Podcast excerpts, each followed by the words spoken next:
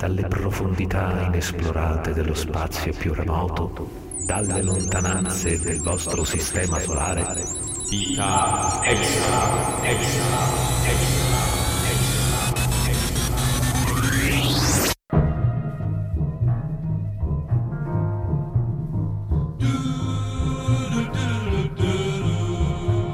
Ciao a tutti e bentornati sul podcast delle vite extra. Sono Flavio Dionisi e sono finalmente eh, con tutta la compagnia al completo perché bisogna dire che Emanuela la deve smettere di darci buca. Salve. Avete ragione, buonasera a tutti. Ciao a anche, tutti. anche, se ci eravamo fatti delle, delle ipotesi su, sulla ragione delle tue assenze alle, alle ultime due uscite vai, del mese. Vai, dimmi, dimmi. Eh, Alessandro ha detto una cosa sensatissima che non so se vuole ripetere, se hai il coraggio di ripeterla di fronte a te. Prima la devo ricordare. che... eh, no, avevi detto che secondo te Emanuela si ah, sì, teneva sì, alla larga per non essere sì, tentata dalle uscite del mese sì, per evitare tentazioni. Eh, eh. Guarda, eh, avrebbe, cioè, sarebbe sensatissimo se non fosse tanto poi vi ascolto, quindi purtroppo l'effetto non... Devi eh, smettere di ascoltarci. Smetter, no, smetterò di questo assenteismo, giuro era l'ultima volta. Molto bene, che non si ripeta mai più. Scusi. invece i nostri assidui compagni di viaggio, in particolare ce n'è uno che proprio non perde un'occasione per fare il sì, ma al contrario. Ogni tanto è, eh. è Daniele Nicolini. Buonasera a tutti, che con questa introduzione parte subito con lo sprint, ti ringrazio. e poi c'è Alessandro D'Agrusa. Salve a tutti. E questa è la nuova puntata dei nostri appuntamenti con gli incontri eh, ravvicinati e gli avvistamenti. Che cosa abbiamo innanzitutto acquistato nel mese scorso? Chi vuole cominciare? Vado io, mi sento coraggiosa. Mi sento coraggiosa e eh, anche molto parsimoniosa, se vogliamo, perché eh, ho fatto tre acquisti tre acquisti di cui tra l'altro uno l'avevo già anticipato perché avevo effettuato il preordine e mi è arrivato poi eh, Radiant Historia Perfect Chronology che è un JRPG per 3DS uh-huh. Mhm. dopodiché mh, per in seguito a un saldo proprio uno sconto i- proprio irrifiutabile ho, re- ho, recuperato anche Yakuza Kiwami per PlayStation 4 finalmente che Flavio ce la vuoi pronunciare tu?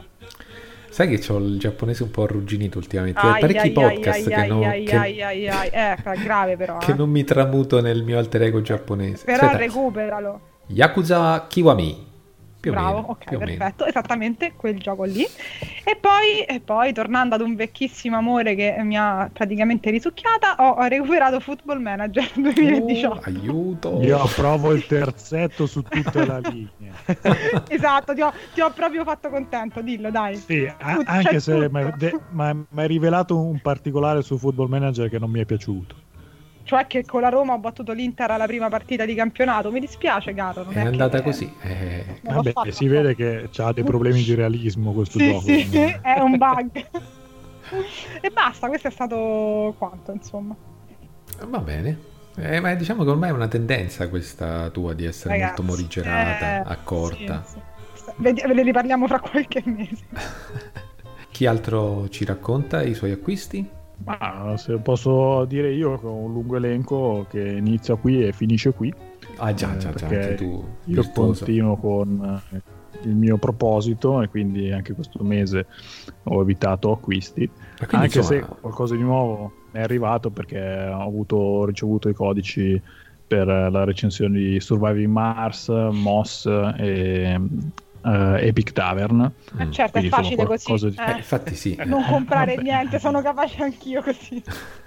Però ho dovuto sfornare tre recensioni eh, se volete poverino. trovate sulla nostra, sulle nostre frequenze di marziani con il pad.it. L'hai pagata cara quindi questa, questa eh. cosa. No, beh, è stato, è stato piacevole. Surviving Mars eh, è un ottimo gestionale, Moss è uno splendido gioco per PlayStation VR Epic Tavern è un early access che ha ancora bisogno di un po' di lavoro però insomma nel complesso ottime ore di gioco me, hanno, me li hanno garantiti tutti e tre comunque insomma ti possiamo fare i complimenti per il fatto che hai, insomma, hai espresso un proposito per l'anno nuovo che stai mantenendo quindi tanto di cappello.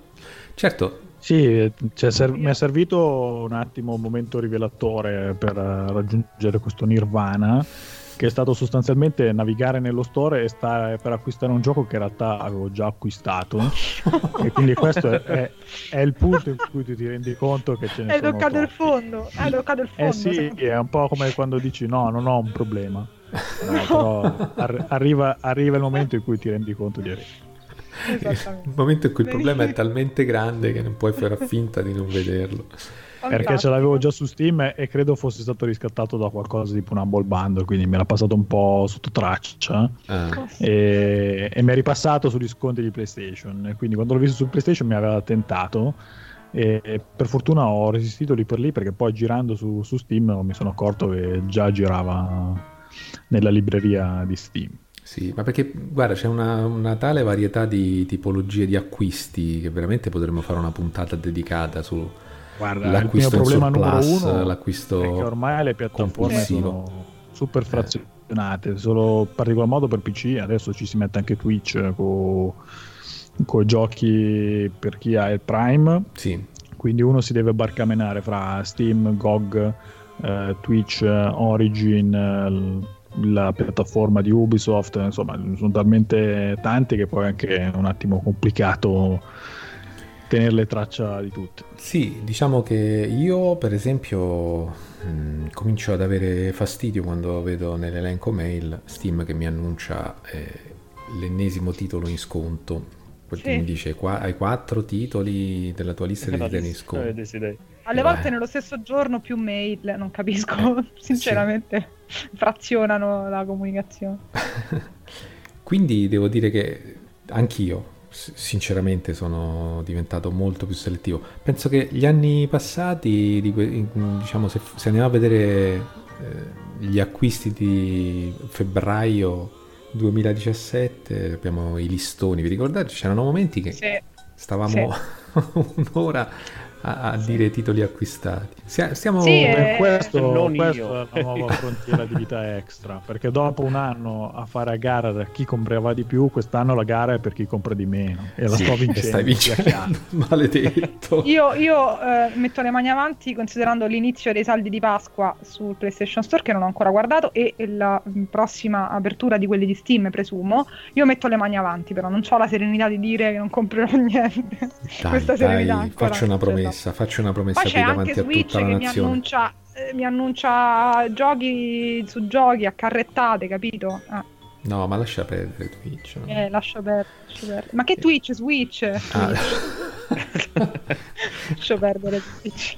Ma Comunque. neanche Twitch che dà gratis uh, Super Hot, Shadow Tactics, insomma, c'è anche lì di roba No, quello no, basta. Cioè, Twitch il terzo incomodo adesso, ci manca solo lui. No, no, no. No, no io Vabbè, non ce la capito, faccio. Ho disagio devi spendere una lira. Non devi spendere una lira se hai Prime. Ma non mi servono giochi, non... ce ne ho tanti già. Tu li no? metti lì. Guarda, veramente. Basta, se vogliono fare breccia nel mio cuore, mi devono, mi devono. Se vogliono fare breccia nel mio cuore, io gli do mia, il mio IBAN e mi devono fare mese per mese dei, dei piccoli, piccole donazioni in denaro. E io, io passo a Twitch. E allora, invece, devo dire che tu stai vincendo, però c'è il trucco perché anch'io sarei portato all'astensione, diciamo, e mm. all'astinenza, ma. Per questo piano di affrontare un titolo insieme sul divano eh, mi avete fatto fare l'acquisto. Un acquisto poi di day one, eh, che, insomma, Attenzione ragazzi, secoli che non, che non, succedeva. Ovviamente. Però l'ho fatto per... Lo per... scaricabarili. Eh, eh, capito, adesso, adesso, è colpa nostra. L'ho guarda. acquistato un po' per tre persone, eh, questo diciamo. Eh, certo, eh, eh, eh. Ecco, vabbè. Purtroppo perché Alessandro sta un po' lontano, se no sarebbe stato acquistato per quattro. Noi ancora per un po' abbiamo la fortuna di vivere nella stessa città. Spoiler. Io ho preso Kirby Star Alice perché l'avevo annunciato e, e quindi insomma e sta lì, non l'ho neanche tolto dal cielo, attende il momento in cui sarà affrontato in cooperativa perché quello è un gioco che abbiamo detto il mese scorso, no? che funziona solo se, se è giocato così. Vabbè, a parte questo però non ho acquistato nient'altro e di sirene, come dicevo, ce ne sono state tante, eh, ma non, non, ci casco più. Anche perché, e questo è il tasto dolente per quanto mi riguarda della puntata di oggi, io questo, il mese scorso ho giocato pochissimo. A proposito di questo, chi vorrebbe cominciare a... No, manca Alessandro però. Ah, niente. Sappiamo. Niente, non ha comprato niente. Ho giocato a te scrocco. che mi fai concorrenza. Cioè lui ha Però... fatto peggio di non acquistare niente, lui ha fatto Però la prova del giocato plus. a scrocco. Ecco. con 14 giorni di plus gratuiti mi sono giocato tre giochi no, quindi non ho acquistato e ho scroccato e quindi ti sei già spazzolato nuovo... Bloodborne? Sì, Ammazza. certo, perché avevo il tempo contato. Sì, in una settimana ho spazzolato. Infatti lo dovrò comprare quello, è messo in, in lista del, come prossimo acquisto. Anche per eh... un fatto morale, diciamo. No, vabbè sì, anche per questo. Eh, ma poi perché, mh, avendolo giocato di corsa, per quanto possa aver eh, esplorato tutto, insomma, mi, mi rimane il volerlo con- rigiocare con, con, calma, esplorarlo un pochettino meglio. E poi devo, devo comprare la versione al solito mio, la, la Goti, quindi... Mm-hmm. E beh, yeah. mi viene subito da farti una domanda, ma non so, ma parlerai di questo dopo? Eh, Gli sì. incontri? Eh, sì, ah, allora sì. te la faccio dopo, va bene, te la faccio dopo. Quindi cominciamo, dai, parliamo di questi giochi che stiamo giocando, o abbiamo finito, insomma. Ok, vado io se volete. Allora, io questa sera vi racconto due, vi, vi parlo di due titoli indipendenti, di cui uno italiano, tra l'altro, che è sempre una cosa molto piacevole. Sì. Parto però dall'altro, che è sicuramente il più noto dei due, ed è Crossing Souls. Se vi ricordate, in qualche podcast di qualche tempo fa l'avevo anche avvistato quando era ancora in sviluppo. Diciamo che aveva catturato abbastanza la mia attenzione, quindi c'era una certa aspettativa per provarlo. L'ho preso più o meno al day one a febbraio e, e me lo sono goduta su eh, PC. Allora, che cos'è che mi ha attirato così tanto in questo Crossing Souls, che tra l'altro ha riscosso, diciamo, pareri altalenanti tra chi l'ha eh, molto apprezzato e chi invece l'ha trovato deludente o comunque mediocre. Eh, io mi, mi, pongo più nella prima categoria, anche se con uh, dei ma, ovviamente. Eh, diciamo che la cosa che eh, mi aveva colpito anche in sede di campagna Kickstarter ehm, è, stata eh, il desiderio degli autori, che sono i eh, Forattic, uno studio spagnolo, di eh, proporre un'avventura ehm, da, dai toni, da, dal, um, dall'immaginario, dall'estetica, chi più ne ha più ne metta anni 80, che per carità, eh, mi verrà da dire ancora, nel senso che siamo bombardati un po' da tutte le parti eh, ehm, da eh, riproposizioni degli anni Ottanta, perché probabilmente è uno dei periodi più iconici da un punto di vista eh, culturale, per quanto riguarda la cultura pop soprattutto, che, che c'è fondamentalmente.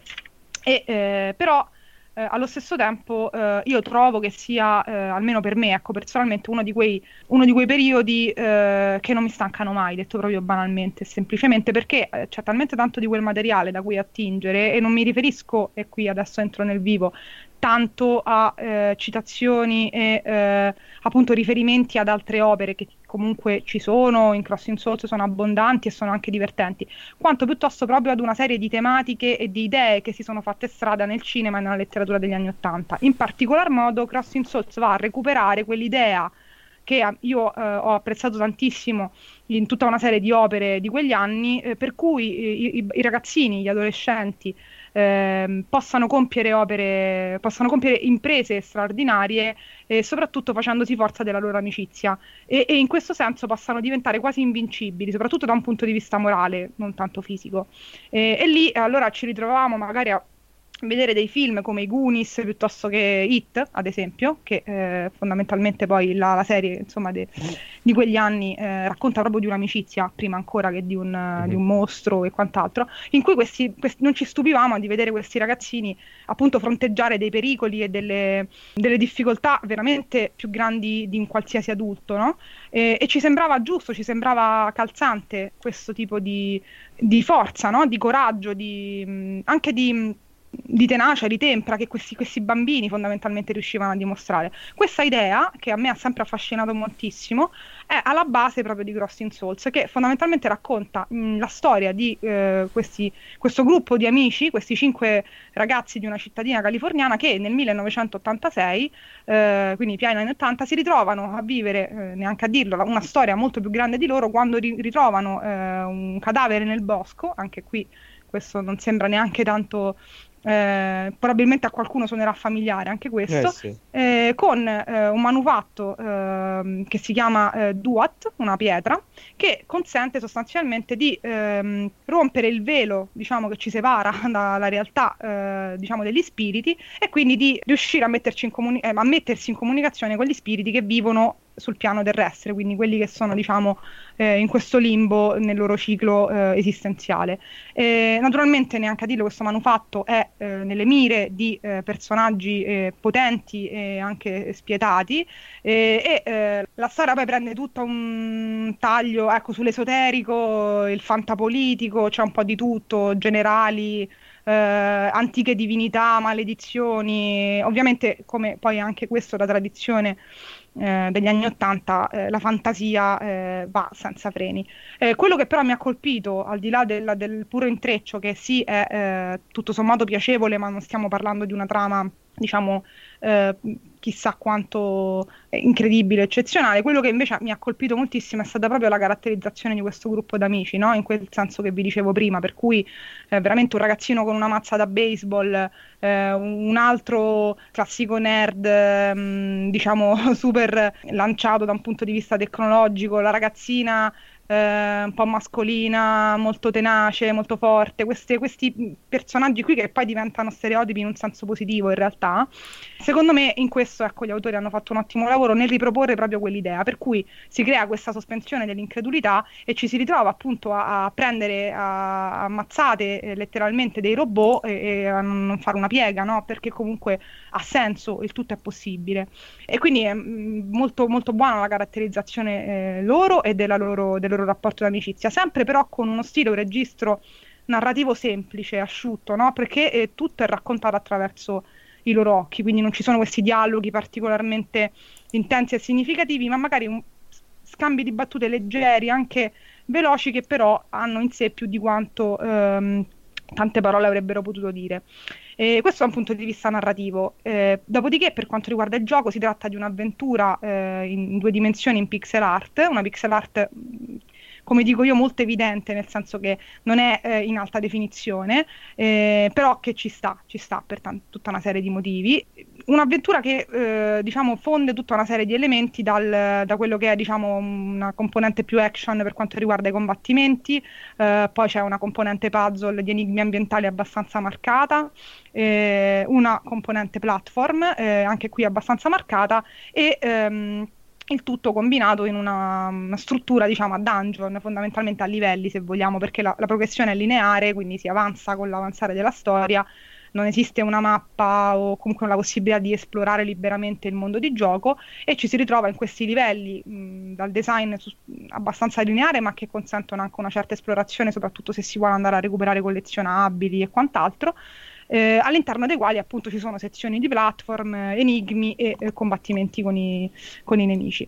Ehm, per quanto riguarda il sistema di gioco, diciamo che ecco, qui il lavoro è un po' più altalenante. Innanzitutto la difficoltà non è bilanciata benissimo, ci sono dei picchi eh, che risultano essere anche abbastanza frustranti, soprattutto in mm. alcuni eh, diciamo alcuni passaggi proprio salti che non sono calibrati benissimo, eh, poi ci sono dei minigiochi eh, un po' anche quasi arcade, diciamo, che mh, sono molto carini perché vanno a citare opere più o meno famose, però eh, spesso non sono calibrati bene, quindi in alcuni casi risulta al limite la possibilità di effettivamente superarli. Dovuto, sono dovuti intervenire con delle patch perché all'inizio alcuni erano proprio ingestibili.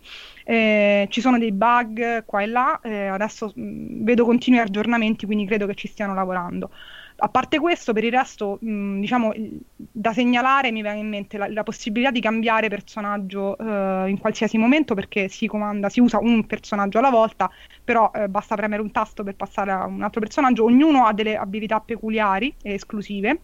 Ad esempio, c'è il protagonista, quello che è un po' il leader naturale del gruppo, che appunto usa la mazza da baseball, quindi può respingere magari i proiettili nemici e, ed è l'unico che può saltare e aggrapparsi a delle sporgenze. C'è quello che può spostare dei pesi ehm, per fare strada, ognuno di loro ha eh, delle abilità che sono Ehm, diciamo complementari, quindi è necessario spesso e volentieri ricorrere all'utilizzo di più personaggi per risolvere ad esempio degli enigmi, il che è molto carino, però è un po' macchinoso il fatto di dover ogni volta scorrere tutti i personaggi per trovare quello che serve, che sembra una stupidaggine, ma avrebbero potuto forse consentire di andare avanti e indietro. Invece dovendo no, eh, utilizzi magari il primo, poi devi utilizzare il secondo e poi devi tornare al primo, devi eh, scorrere tutti di nuovo, è un po' mm. macchinoso quando devi eh, fare so, delle cose, in velocità. E poi nei boss che sono forse il punto in cui avrebbero potuto questa cosa sfruttarla meglio, secondo me l'hanno un po' lasciato andare, nel senso che raramente serve di dover utilizzare più personaggi all'interno di una boss fight e invece secondo me avrebbero dovuto sfruttare meglio questa questa meccanica. Eh, la meccanica poi del, del, insomma, del passaggio real- al mondo degli spiriti eh, è carina perché effettivamente ci sono tutta una serie di dialoghi opzionali, magari con, che ne so, spiriti di indiani piuttosto che varie entità. Alle volte è necessario farlo perché alcuni enigmi possono essere risolti solo in quel modo, quindi eh, questo l'ho trovato carino anche se forse avrebbero potuto usare qualcosa di più anche lì. Eh, comunque nel complesso si tratta di un gioco che si lascia giocare mh, molto tranquillamente e serenamente, al di là appunto di questi piccoli eh, picchi di difficoltà, sulla decina di ore, forse anche qualcosina di meno, dipende appunto da come si riesce a, a sbrogliare alcuni passaggi. Ehm, io ho gradito moltissimo gli intermezzi animati, ehm, lo, alcuni li hanno definiti, li hanno insomma un po' criticati, in realtà io li ho trovati eh, molto calzanti con quello che era l'obiettivo, cioè creare praticamente delle sorte di, di, di, di dice, transizioni fra un livello e l'altro, quasi fossero degli episodi di un cartone animato degli anni Ottanta. E, e, quindi in quel senso anche lo stile che hanno utilizzato secondo me è, va bene, insomma ci sta assolutamente. E, e, niente, quindi nel complesso io trovo un'esperienza consigliata eh, a chi ehm, ha desiderio anche un po' di riandare a recuperare lo spirito di quel periodo perché proprio è forte e, no, e appunto ri, torno a dirlo, non mi riferisco tanto solo ad un discorso di, mh, di, citazioni, che comunque ci sono, ma proprio a un discorso di eh, tematiche, eh, di, di, immaginario e di un certo, una certa atmosfera. Ecco. E, niente, per il resto non c'è una progressione di livelli, non ci sono elementi ruolistici, eh, è tutto abbastanza lineare, c'è un mini inventario per qualche oggetto consumabile, bombe, cose di questo tipo qua. E, e, questo era Crossing Souls, che è disponibile tra l'altro su PC e um, basta, che, no, è su PlayStation 4. Arriverà probabilmente anche su PlayStation Vita, se non ho capito male, però prossimamente. Vediamo se qualcuno vuole farti qualche domanda. Ma guarda, io volevo capire un attimo questa dinamica del cambio di personaggio sì. per i singoli poteri, nel senso che mi sembra una cosa che può essere molto, molto interessante per quanto riguarda lo sviluppo degli enigmi ambientali, eh, però è anche una di quelle cose che ho sentito, sulla quale ho sentito più critiche perché diversi dicono che insomma, è stata trattata in modo superficiale, non, sì. non, è stata approfondita a sufficienza. È un po' così o... Ah, guarda, io ti dico, ho notato proprio la differenza e lo stacco. Per quanto riguarda gli enigmi ambientali mi è capitato più volte di dover anche ragionare un attimo e fermarmi a pensare a quale personaggio dovessi utilizzare per ogni fase dell'enigma. Ad esempio per spostare un oggetto, poi riuscire a raggiungere eh, l'altro lato dopo averlo spostato, poi riuscire... Cioè, anche dover veramente incastrare due o tre personaggi eh, per risolvere un solo enigma ambientale. Questo sì, c'è, non sempre, avrebbero potuto naturalmente fare qualcosina di più, però c'è. A me dove sono rimasta interdetta sono proprio le boss fight, perché ehm, alcune, eh, in particolar modo una, utilizza questa dinamica, perciò è divisa in fasi, come spesso accade, e ogni fase richiede proprio un determinato tipo di personaggio e di approccio. In altre questo non ho riscontrato, anche nel, ad esempio nel combattimento con i no- nemici normali, no? eh, non c'è mai quella situazione in cui ne esci solo utilizzando un determinato personaggio. Fondamentalmente alla fine finisci con l'utilizzare sempre quello con cui ti trovi meglio. È, sì. è evidente. Avrebbero potuto sì fare qualcosa di più perché è eh, simpatico, anche i poteri e le abilità che hanno, hanno scelto, secondo me erano eh, sfruttabili molto meglio fondamentalmente. Quindi qui sì, qui sì. Non, non al, al punto di dire eh, che, non è, ehm, che non ha avuto proprio respiro questa meccanica, però eh, poteva, sì, potevano fare di più. Quindi i boss non sono strutturati magari in, in diverse fasi nelle, nelle, quali poter affrontarli cambiando personaggio? Eh, le fasi ci sono, eh, però fondamentalmente puoi utilizzare lo stesso personaggio. Sicuramente eh, appunto, c'è non, quello... non sono magari che, che, tu devi usare dei personaggi che vanno, vadano a, eh... a contrattaccare un tipo di abilità del boss, perché questo eh... qua sarebbe stato magari esatto. una cosa c'è carina. Una... In maniera proprio evidente c'è una volta, se non mi ricordo male, adesso vado a memoria, e fo- forse due però mm. eh, non, non, abbastanza in un gioco, voglio dire, che comunque fa delle boss fight anche una parte importante e, e quando c'è funziona, allora que- quello infatti mi sono anch'io eh. domandata. Poi sicuramente c'è il personaggio che si adegua meglio al boss, però tu finisci con l'usare quello che tu, eh, beh, sì, con cui tu hai più familiarità, no? Al di là di quello che il gioco vorrebbe, capito? Se non te lo impone, quello è il discorso. Quindi magari è una componente tattica che è venuta un po' meno. Sì, secondo me Quando sì. invece era poteva essere una caratteristica fondamentale del, sì, del comparto sì. di gioco. Sì. Ti faccio una domanda io, Emanuela, ma... Una domanda eh, spontanea. È molto spontanea perché nasce da un'osservazione che mi sono ricordato ha fatto Daniele, che si chiedeva in una puntata dell'uscita del mese di un po' di tempo fa che cosa eh, sarebbe stato di questo titolo, sia nella gestazione che probabilmente nella fortuna, eh, se non ci fosse stata, se, non fosse esistito il precedente di, Strange, di Stranger Things.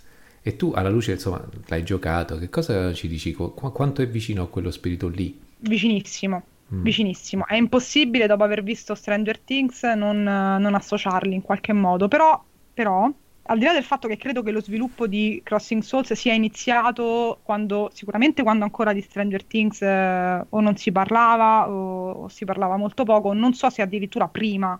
Ecco, adesso, quindi sicuramente l'idea di Crossing Souls viene da, da, insomma, da qualche anno fa, ecco, non è una cosa ehm, arrivata dopo, subentrata dopo. C'è da dire comunque che c'è un parallelo, un parallelismo abbastanza evidente eh, nelle tematiche, anche nell'atmosfera, anche se quella di Stranger Things è molto, molto più cupa naturalmente. Però proprio perché vanno a recuperare più un'idea e una tematica che eh, dei riferimenti in sé, secondo me ehm, non, non, c'è questo senso di già visto, mm-hmm. ok? Perché è quasi una filosofia quella che, che rivive in Crossing Souls, in Stranger Things, eh, piuttosto che un semplice riferimento a. Quello mm. c'è, ma è un in più. Quando un'opera si basa solo su quello, allora sì, sono d'accordo, diventa poi un, un già visto.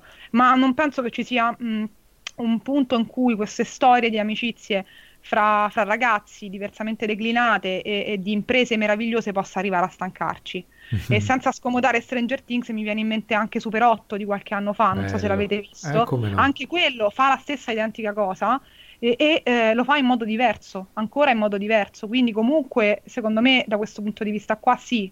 E, e anzi, se è piaciuto Stranger Things, probabilmente piacerà anche questo. Non aspettatevi la stessa profondità narrativa, naturalmente, ma è, è evidente. Però c'è quel, quel retrogusto, c'è. Ma se vogliamo anche di un Oxenfree, ok? Che è però un altro mm-hmm. tipo completamente di gioco, stiamo parlando di, di un'avventura grafica praticamente, però c'è ehm, sempre questo tipo di, di immaginario qui, di, di, spirito qui alla base, no? Ecco, Oxenfree invece lo vedo abbastanza cupo, eh, alla Stranger sì, Things. No, Oxenfree è, è, è, sì, è, sì, assolutamente sì, è veramente molto molto cupo, questo molto di meno, insomma. Mm-hmm. Ok, e ci devi raccontare un altro gioco. Allora, sì, vi devo raccontare un altro gioco che è Omen Exitio Plug dei eh, Tiny Bull Studios, che è uno studio eh, torinese, quindi italiano. E si tratta eh, di un titolo che secondo me incuriosità molto Alessandro, Mhm. perché ehm, so- sostanzialmente è un libro game eh, digitale, eh, quindi un'avventura che va a recuperare eh, il filone dei libri game che credo conoscerete tutti, in particolar modo sono sicura che Alessandro li conosce. Quindi Sì, quei, sì, ne, eh, ne ho qualcuno. Eh, Esattamente, e ne abbiamo anche parlato più volte. Si tratta di que- quei libri che hanno avuto proprio un'esplosione fra gli anni 70 e 80 e, e che sostanzialmente proponevano queste storie eh, avventurose, fantastiche, poi c'erano varie, eh, naturalmente vari generi, ehm, nei- nelle quali sostanzialmente l'interattività consisteva nel permettere al lettore di effettuare delle scelte nei principali snodi narrativi che poi conducevano in diverse direzioni, quindi non so, scegli di, di esplorare la caverna, vai a pagina 125, scegli di andartene, vai a pagina 200 e poi da lì era possibile anche arrivare a dei finali drammatici eh, o dei, dei vicoli ciechi sostanzialmente. Ehm, Omen Exitio fa proprio questo, eh, e cioè propone ehm, una storia, eh, tra l'altro ispirata a, a Lovecraft, eh, all'immaginario di Lovecraft, ma originale, raccontata attraverso proprio il, um, sia la, la, grafica che eh, la, la, struttura di un libro. Perciò a schermo troviamo eh, questo libro aperto eh, nel quale appunto scorrono insomma, le frasi, il, il, racconto della storia, tra l'altro scritta benissimo e io qui voglio veramente sottolineare che si tratta di uno dei, dei giochi meglio scritti che mi è capitato di, di provare, naturalmente in italiano, e eh, contemporaneamente eh, è possibile anche apprezzare delle ottime illustrazioni che vanno un pochino a eh, diciamo, rafforzare l'evocatività delle parole per, per, creare delle immagini diciamo, nella mente di, di chi gioca, del, del, giocatore. La storia eh, ci vede impersonare questo, questo medico eh, che si arruola nell'esercito per tutta una serie di vicende personali e, ehm, e si ritrova eh, sul finire dell'Ottocento eh, imbarcato per Zanzibar, diciamo eh, nel, nel, mezzo di una spedizione militare eh, non meglio precisata, almeno all'inizio, ecco si scopre tutto strada facendo e si ritrova poi coinvolto in una vicenda molto scura che naturalmente lo vedrà eh, scontrarsi e fare i conti con tutti quelli orrori che vengono proprio direttamente dall'immaginario appunto di Lovecraft e che come chi conosce questo famosissimo autore saprà eh, vanno proprio a minare quella che è la, la, la sanità mentale la sanità mentale esattamente di chi, di, degli sventurati che, che, hanno a che farci, quindi si, tratta di, si parla di incubi, visioni, terrori di vario genere e una, una, una lento, un lento ma incessante degradare nel, nella follia praticamente. Ehm, la storia è molto, molto avvincente, secondo me sono stati molto bravi nel recuperare proprio quello che è lo spirito delle opere di Lovecraft, però mh, anche qui cercando comunque di da- mettere del loro ehm, e soprattutto di raccontare una vicenda che nonostante vada a recuperare un immaginario che ormai è stato scomodato uh, a destra e manca, anche qui questo è un po' il filo conduttore segnalo, della mia... Segnalo un attimo in inciso un'uscita settimanale su Switch. Tesla versus uh, Lovecraft. Eh, ragazzi, sì, l'ho già, eh, sì. l'ho già visto. Sì, è ovunque, Lovecraft è ovunque e secondo me ci vuole coraggio. Solo adesso. amore per Lovecraft. Per, uh, solo amore e ci vuole coraggio però per, per, scomodarlo perché lo fanno tutti, di conseguenza sì. il rischio è un po' quello di scatenare l'effetto ancora, no? che un pochino mi è venuto fuori quando ho letto di questo gioco, non lo nascondo. Eh, però secondo me loro sono stati molto bravi perché effettivamente hanno recuperato proprio quello che eh, ha reso quest'autore così incredibilmente famoso, senza però plagiarlo in maniera eccessiva, mettendoci del loro. E, ehm, la storia molto bella, avvincente e riesce a sorprendere per le pieghe che prende, non è affatto scontata. Tra l'altro, naturalmente, proprio per la natura di libro game, eh, abbiamo la possibilità di scegliere noi l'evolversi eh, degli eventi. Eh, ci sono tutta una serie di scelte, alcune delle quali portano effettivamente degli snodi diver- diverso, diciamo, ehm, corso degli eventi, che poi però conduce a un numero determinato di finali, credo siano 5, io per il momento ne ho visti eh.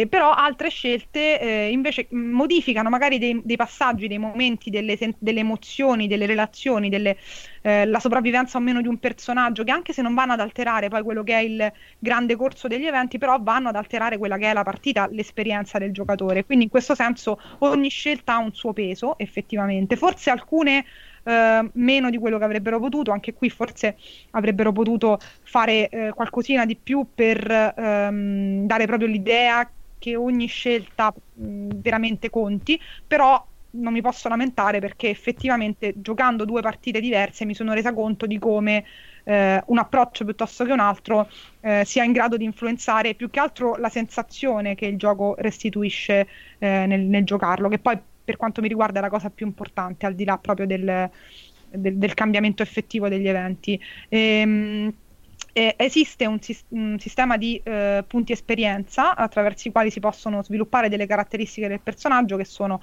eh, il carisma, l'osservazione, la medicina, il combattimento e l'agilità.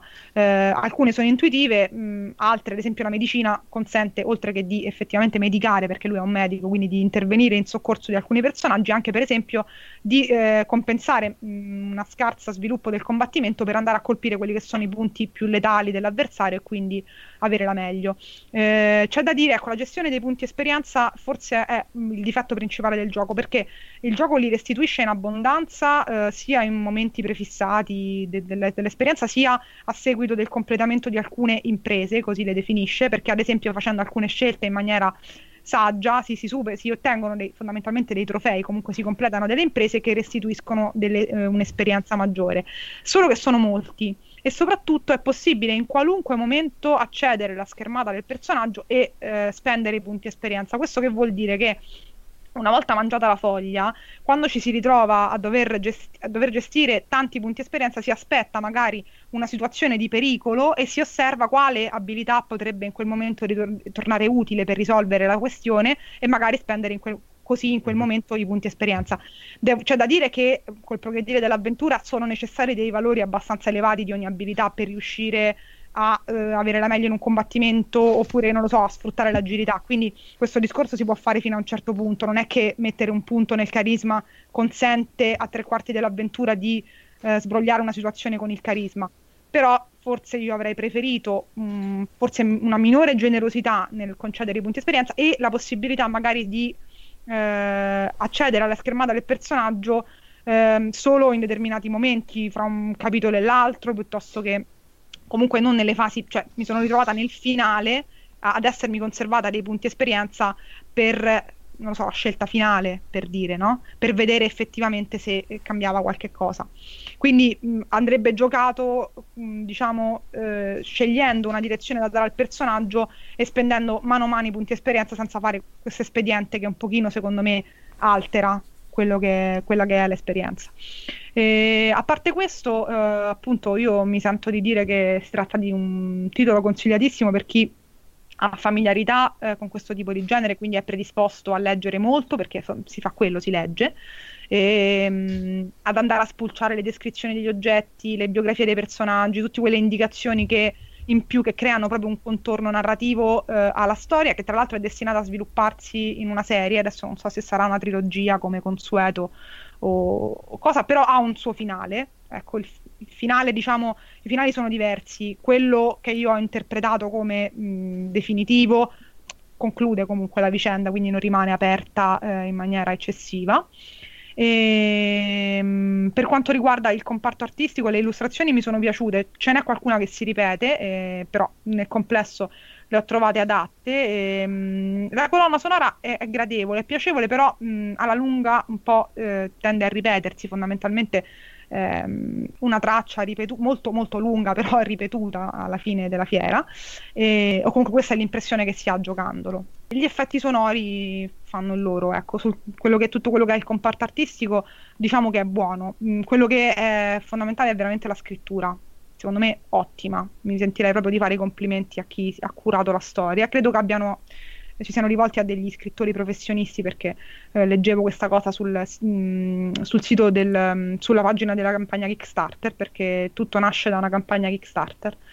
E, ehm, e, niente, quindi questo lo consiglio, è disponibile al momento su PC, su Steam eh, sui 12 euro, che sì, mm, non è una somma proprio irrisoria, però diciamo che li potrebbe meritare, anche perché l'esperienza dura sulle 4 ore, ma eh, invita a rigiocare e mh, sottolineerei, essendo io eh, strenua sostenitrice del fatto che i giochi con le scelte comunque andrebbero giocati una volta o comunque insomma bisognerebbe scegliere e basta fondamentalmente senza poi tornare sui propri passi. Eh, in questo caso ehm, il, il, rigiocarlo è anche per andare a, ad approfondire eh, tutti gli aspetti della vicenda, perché è una vicenda che ha molte sfaccettature, quindi ci può stare. E ecco, forse un altro difettuccio è non aver consentito di, um, o forse più che difettuccio, una scelta abbastanza coraggiosa. Non è possibile rigiocare i, i capitoli separatamente, ma va rigiocata tutta l'avventura per fare delle scelte diverse, che potrebbe essere una scelta un po' anacronistica, eh, visto la, le tendenze attuali, però forse anche coraggiosa degli autori per dire l'esperienza è tutta integrale, te la devi fare tutta di nuovo e devi rifare le scelte dall'inizio alla fine. Ci, potrebbe avere un senso, non mi sento di condannarla del tutto come, come scelta.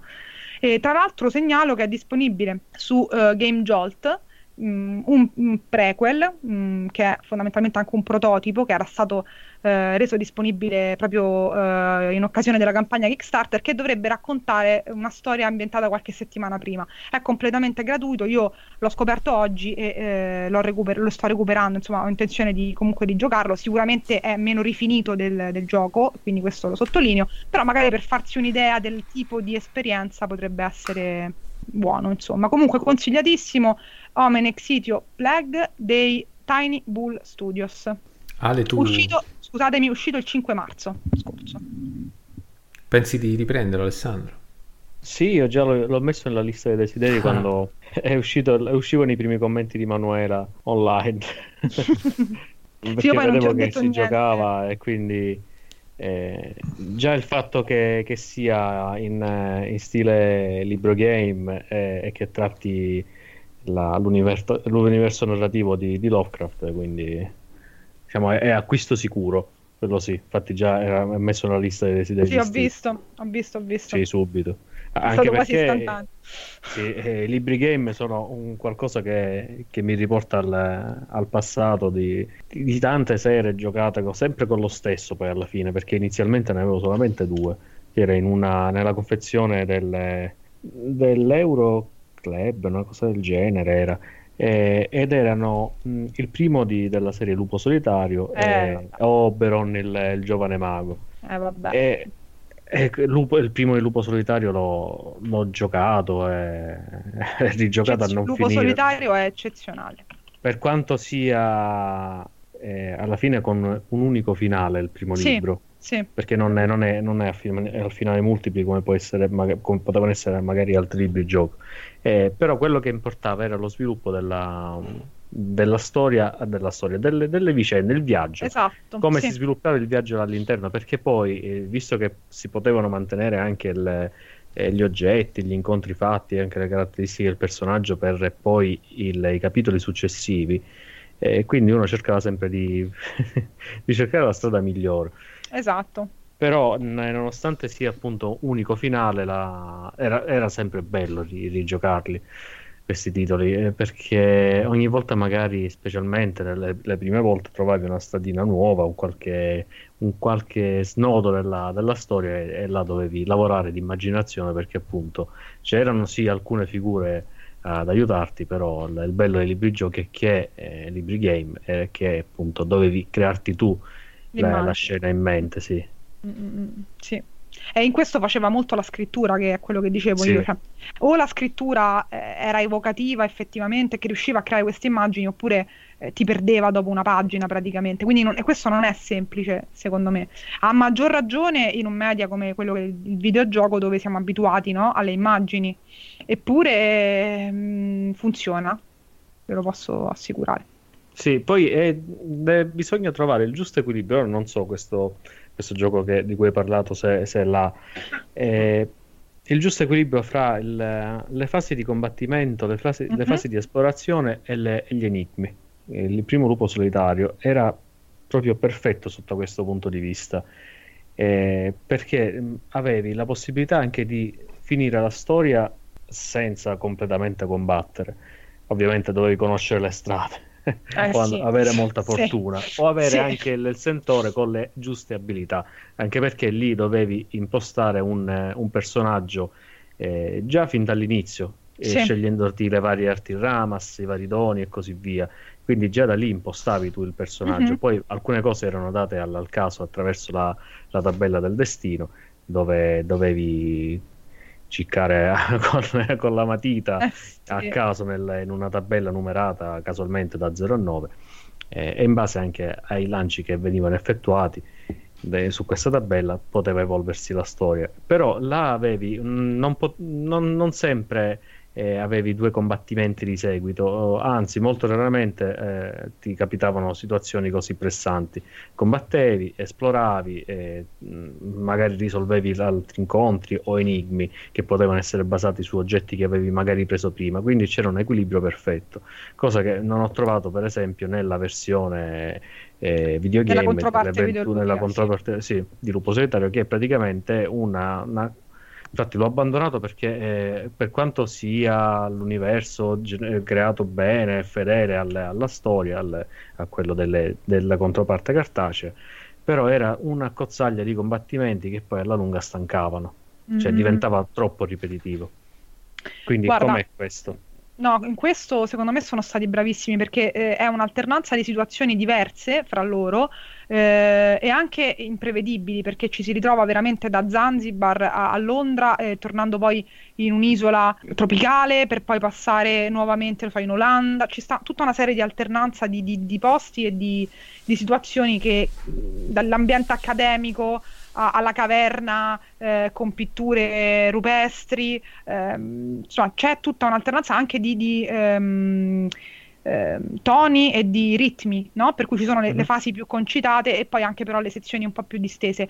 Un po' nello stile di, di Lovecraft è indubbio che... Ehm, e quello che io ho sempre apprezzato poi di Lovecraft è che lui mh, riusciva a creare questi orrori così intensi e pungenti, mi viene da definirli, che però ehm, ti prendevano e ti mollavano, ti prendevano e ti mollavano fino a un, c- un punto in cui poi esplodevano, diciamo, eh, ma un punto che si faceva attendere, no? E tutto il resto del tempo era sempre un suggerire, un anticipare, un, eh, uno sprazzo sì. qui, uno sprazzo lì, e questo è così. Quindi c'è il momento di forte tensione, eh, l'incubo, la visione, eh, la situazione effettivamente adrenalinica di, di, pericolo e poi si rilassa, poi c'è di nuovo fino a quando poi non c'è un, un climax finale eh, in cui la situazione va verso la conclusione. Quindi mh, anche in questo secondo me è molto riuscito. E, e, quindi io lo consiglio e tra l'altro ringrazio gli sviluppatori che ci hanno mandato il codice e insomma sono stati molto gentili. Molto bene. Chi è pronto con, con il suo giocato? Ma io mi posso direttamente attaccare al, a quanto detto da Manu sul, sull'universo di Lovecraft, visto che approfittando della, del Plus ho giocato fra i vari titoli che erano a disposizione anche Bloodborne, del quale mi sono innamorato, nonostante io sia un pochettino più per il Dark, Dark Souls. Cioè un Dark eh, Soulsiano. Eh, sì, questo sì. Però devo dire che Bloodborne mi ha veramente ca- catturato il, il cuore. Eh, sia per le ambientazioni che sono, sono magnifiche, eh, a livello estetico, ma anche nella, nella struttura stessa del, eh, di come è intrecciata alla, alla cittadina Yarnam, nel, nella quale si, si, sviluppa gran parte della vicenda. Eh, è un po' essere tornati al, al mondo interconnesso del primo Dark Souls, però in chiave orrorifica molto, certe volte molto pesante, come appunto lo stile di Lovecraft perché per quanto non si faccia direttamente riferimento a lui, eh, si, si, capisce che l'ispirazione è quella sia nella, nel, nella rappresentazione estetica delle, ah, sì. dei nemici e degli orrori a cui assistiamo durante il gioco, sia nella, nella parte narrativa, perché appunto si parla di, di grandi esseri, di quando nelle avventure di, Lo- di, Lovecraft si parla di grandi antichi, eh, anche il, tutto legato alla follia, al, eh, insomma, quindi è gestita, è gestita, molto, molto a richiamare il, il contesto narrativo del, orrorifico del, dell'autore di cui stiamo parlando già abbondantemente. Eh sì, che poi bisogna dire sì. una cosa, che i giochi giapponesi ce l'hanno un po' di base questo queste mostruosità love, Lovecraftiane per quanto riguarda sì. i boss. Sì, sì poi... Questi parossismi anatomici terrificanti, no? Sì, sì, sì, sì. Ma mh, mm, poi Miyazaki è un po' fissato su, sul, su queste cose. Eh, già dalla, dai tempi di Demon Souls si vedeva quando, quando arrivavi alla torre di Latria eh, e vedevi i custodi della torre che praticamente erano degli Cthulhu antropomorfi, quindi uh-huh. cioè, il corpo era umano, ma la testa era il polipone con, eh. che noi conosciamo appunto esatto. come Cthulhu. Eh, si rivede poi in altre, in altre, cose, però lì siamo. Qui è stata proprio la massima espressione. Qua si vede che Miyazaki ha dato il. Si è, si è proprio sfogato il suo amore per Lovecraft, per Lovecraft qui l'ha proprio sfogato pieno. Sì, sì, è esploso sì, assolutamente sì. Eh, che poi è capitato anche un periodo favorevole per me, visto che da, di recente ho, ho recuperato un, una eh. raccolta di, di racconti su, proprio sui miti di Cthulhu, perché io sono fondamentalmente ignorante su, su questo autore.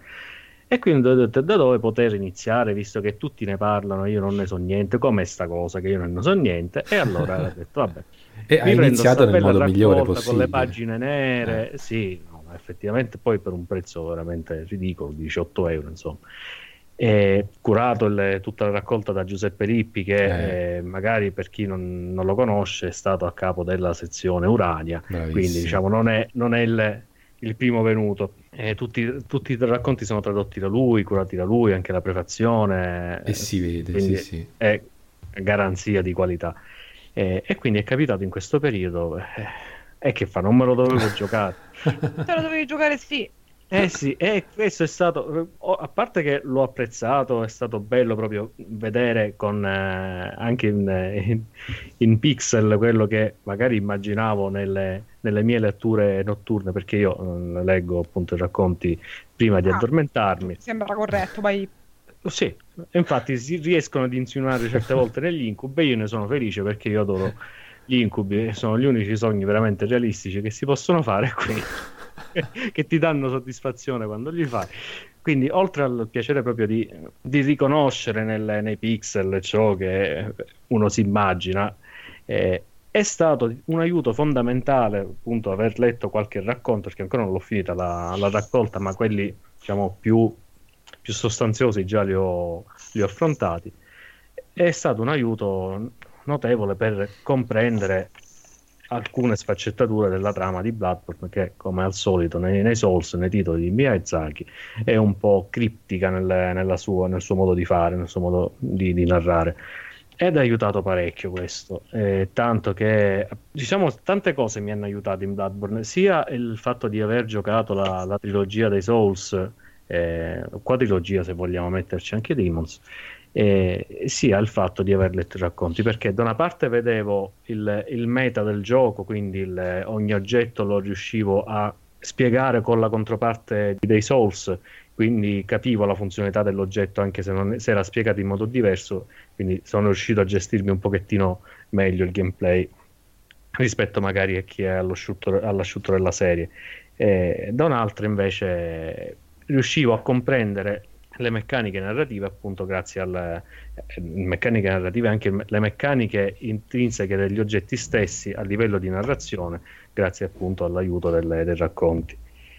E che dire su, su questo titolo? Eh, penso che forse io ero rimasto uno dei pochi a non averlo giocato ma questo perché non avevo una, una, una PS4 fino a poco tempo fa.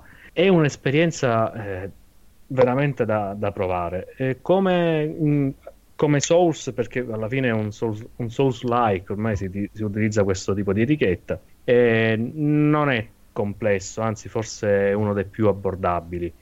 E permette anche di fare parecchi errori a livello di sviluppo del personaggio, infatti io l'ho, l'ho limitato semplicemente ad alcuni parametri essenziali ed è andato più che bene, eh, specialmente dopo i primi, i primi tre boss che si affrontano, poi è tutto in discesa.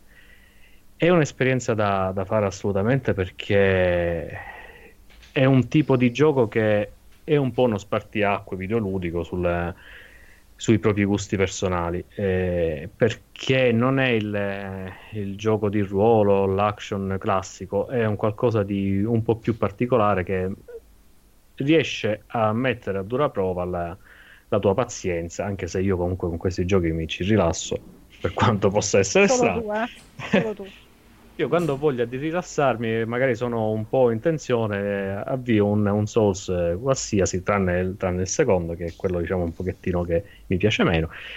E mi faccio una mia bella partita di tre quarti d'ora così e, e sono bello, bello rilassato. Una è domanda, un titolo... eh, visto sì. che dici una partita di tre quarti d'ora così e poi via, ma com'è il sistema di salvataggio in questo rispetto agli altri? Il sistema di salvataggio è sempre lo stesso. Praticamente tu quando, quando chiudi dalla, quando esce la partita il gioco salva, ma salva ah. continuamente, non ci sono, non hai punti di salvataggio. Mm-hmm. Eh, in qualsiasi momento puoi tu interrompere e riprendi da quel punto. Ovviamente viene eh, allora, se, eh, come funzionano i Souls? Che se tu eh, muori eh, o se tu ti siedi a un falò o una lanterna, in questo caso i Bloodborne sono le lanterne, eh, viene rigenerata la, l'area di gioco e quindi tutti i nemici che tu hai precedentemente ucciso, fatte ecce- eccezioni per alcuni tipi di tipologie di nemici, i nemici unici e i boss, vengono rigenerati. Quindi non puoi tu pulire, ti siedi, e poi hai via libera. Non, non funziona così, tranne in Dark Souls 2, ma quello è un, un'eccezione alla regola. E cosa succede quando tu esci dalla partita? I nemici che hai ucciso rimangono morti, ma quelli che magari ti inseguivano, si erano spostati, vengono riposizionati dove, nei punti iniziali. Quindi mm. questa è l'unica dif- differenza, diciamo, dal, dal sedersi alle lanterne o ai falò. Mm-hmm. Quindi come sistema di salvataggio non, non hai punti no, di salvataggio. Ti facevo precisi, questa ma... domanda perché eh, il gioco lungo, anzi a proposito, quanto ci hai messo a finirlo? No, è abbastanza corto. Il... Vabbè che io, siccome avevo appunto le, le ore contate, giorni contati più che altro, eh, l'ho fatto, l'ho, cioè ci ho giocato in maniera abbastanza rapida, però avendo non esplorato le queste secondarie perché alla prima botta si, si, si cannano tutte, cioè non, non, ne riesco a beccare una perché sono molto nascoste e intricate fra di loro. Cioè, alcune cose veramente ci vuole la guida per capirle. E una trentina d'ore. Non è, non è tantissimo per il, il, tipo, ma ripeto, non, ho, non l'ho esplorato nelle sue meccaniche. Gli ambienti sì, eh, passaggi segreti, zone segrete, questo sì, però le meccaniche tipo provare è quello che ti porta via più tempo. Eh, mm-hmm. Proviamo quest'arma, come funziona? Se io la potenzio gli metto questo tipo di attributo, perché qui c'è anche molta variabilità, è molto, molto accessibile Bloodborne, mm-hmm. anche per quanto riguarda il, i potenziamenti delle armi. Hai la possibilità di, di cambiarli quando vuoi, mm-hmm. senza dover eh, dire caspita mi sono fregato questo potenziamento, adesso non lo posso utilizzare per un'altra arma oppure non posso tornare indietro. Eh, non c'è questa cosa. Ci sono delle, delle, rune che tu puoi mettere e togliere tranquillamente. Dicevo perché di fronte a titoli lunghi, molto lunghi, anche più di questo, no? Per esempio, io Breath of the Wild sono arrivato, non ci ho giocato molto ultimamente, ma sono arrivato oltre le 20 e passa ore. E, ed era molto che non giocavo così tanto un titolo. E è stato tutto merito della modalità di, di, di stand-by che c'è in Switch, che sostanzialmente è una console che non si spenge mai, mm, sì. da, proprio le, letteralmente si lascia sempre stand-by. E quindi quando tu lo metti in stand-by, poi eh, automaticamente il gioco lo riprendi esattamente nel punto in cui eri, anche dieci giorni dopo. Eh, quindi sì, questa cosa è importante. Siccome Bloodborne veramente mi, mi, mi, intriga da tanto, lo vorrei giocare nonostante non abbia fatto un Dark Souls e abbia no, assaggiato non è, non, Souls. non è necessario, guarda, eh, non è necessario. Infatti guarda, stavo cercando di capire anche quello. Mm. No, no, per esempio ho giocato solo Bloodborne, quindi tranquillamente. E ti può aiutare nel capire appunto del, eh, il significato di alcuni oggetti, più che altro il funzionamento di alcuni oggetti. Mm, sì, quello eh, che dicevi prima. Però alla fine Mm, come tu lo capisci, le, cioè, perché arrivi magari da, dai Souls, capirai poi come funzionano i Souls perché vieni da Bloodborne. non... Cioè, io vedevo per esempio la, il marchio del cacciatore, oh, no, adesso non mi ricordo che cos'era, il cacciatore ardito, una cosa del genere, che ti permetteva di risvegliarti senza perdere echi di sangue. Ah, vabbè, è l'osso del ritorno che, di Dark Souls che ti permette di tornare al falò senza perdere le anime. Stessa cosa. Mm-hmm. Dico, a me piace metterti in difficoltà in questo senso, te lo chiedo sempre, ma se tu dovessi fare una classifica tra questi di Miyazaki, visto che allora, li hai giocati tutti. Eh, eh, oddio, tutti, eh, vabbè, diciamo la, i Souls e Bloodborne sì, sì, adesso. questa serie qua. Guarda, io metterei al, al primo posto come eh, Oh, forse come affetto, ma no, proprio perché mi piace rigiocarlo. Infatti, lo, lo, è quello che forse ho giocato di più il primo Dark Souls, uh-huh. sia come struttura. Certo, è un pochettino legnoso a rivederlo adesso, eh, ma neanche tanto. Eh, quindi è quello più mh, mm, sia accessibile che, che bello da giocare personalmente. E poi subito dopo gli metterei, mi sa, proprio Bloodborne. Eh, magari anche Demon Souls allo stesso livello, anche se Demon Souls lo vedo io un po' più scomodo da giocare. Quello mm. sì, non, non, al, non, tanto a livello di difficoltà, ma non lo so, mi dà, mi dà un senso di scomodità nel, nel gioco, non, non, lo so perché. Eh, i, Souls, i Dark, i Dark Souls sono molto più accessibili.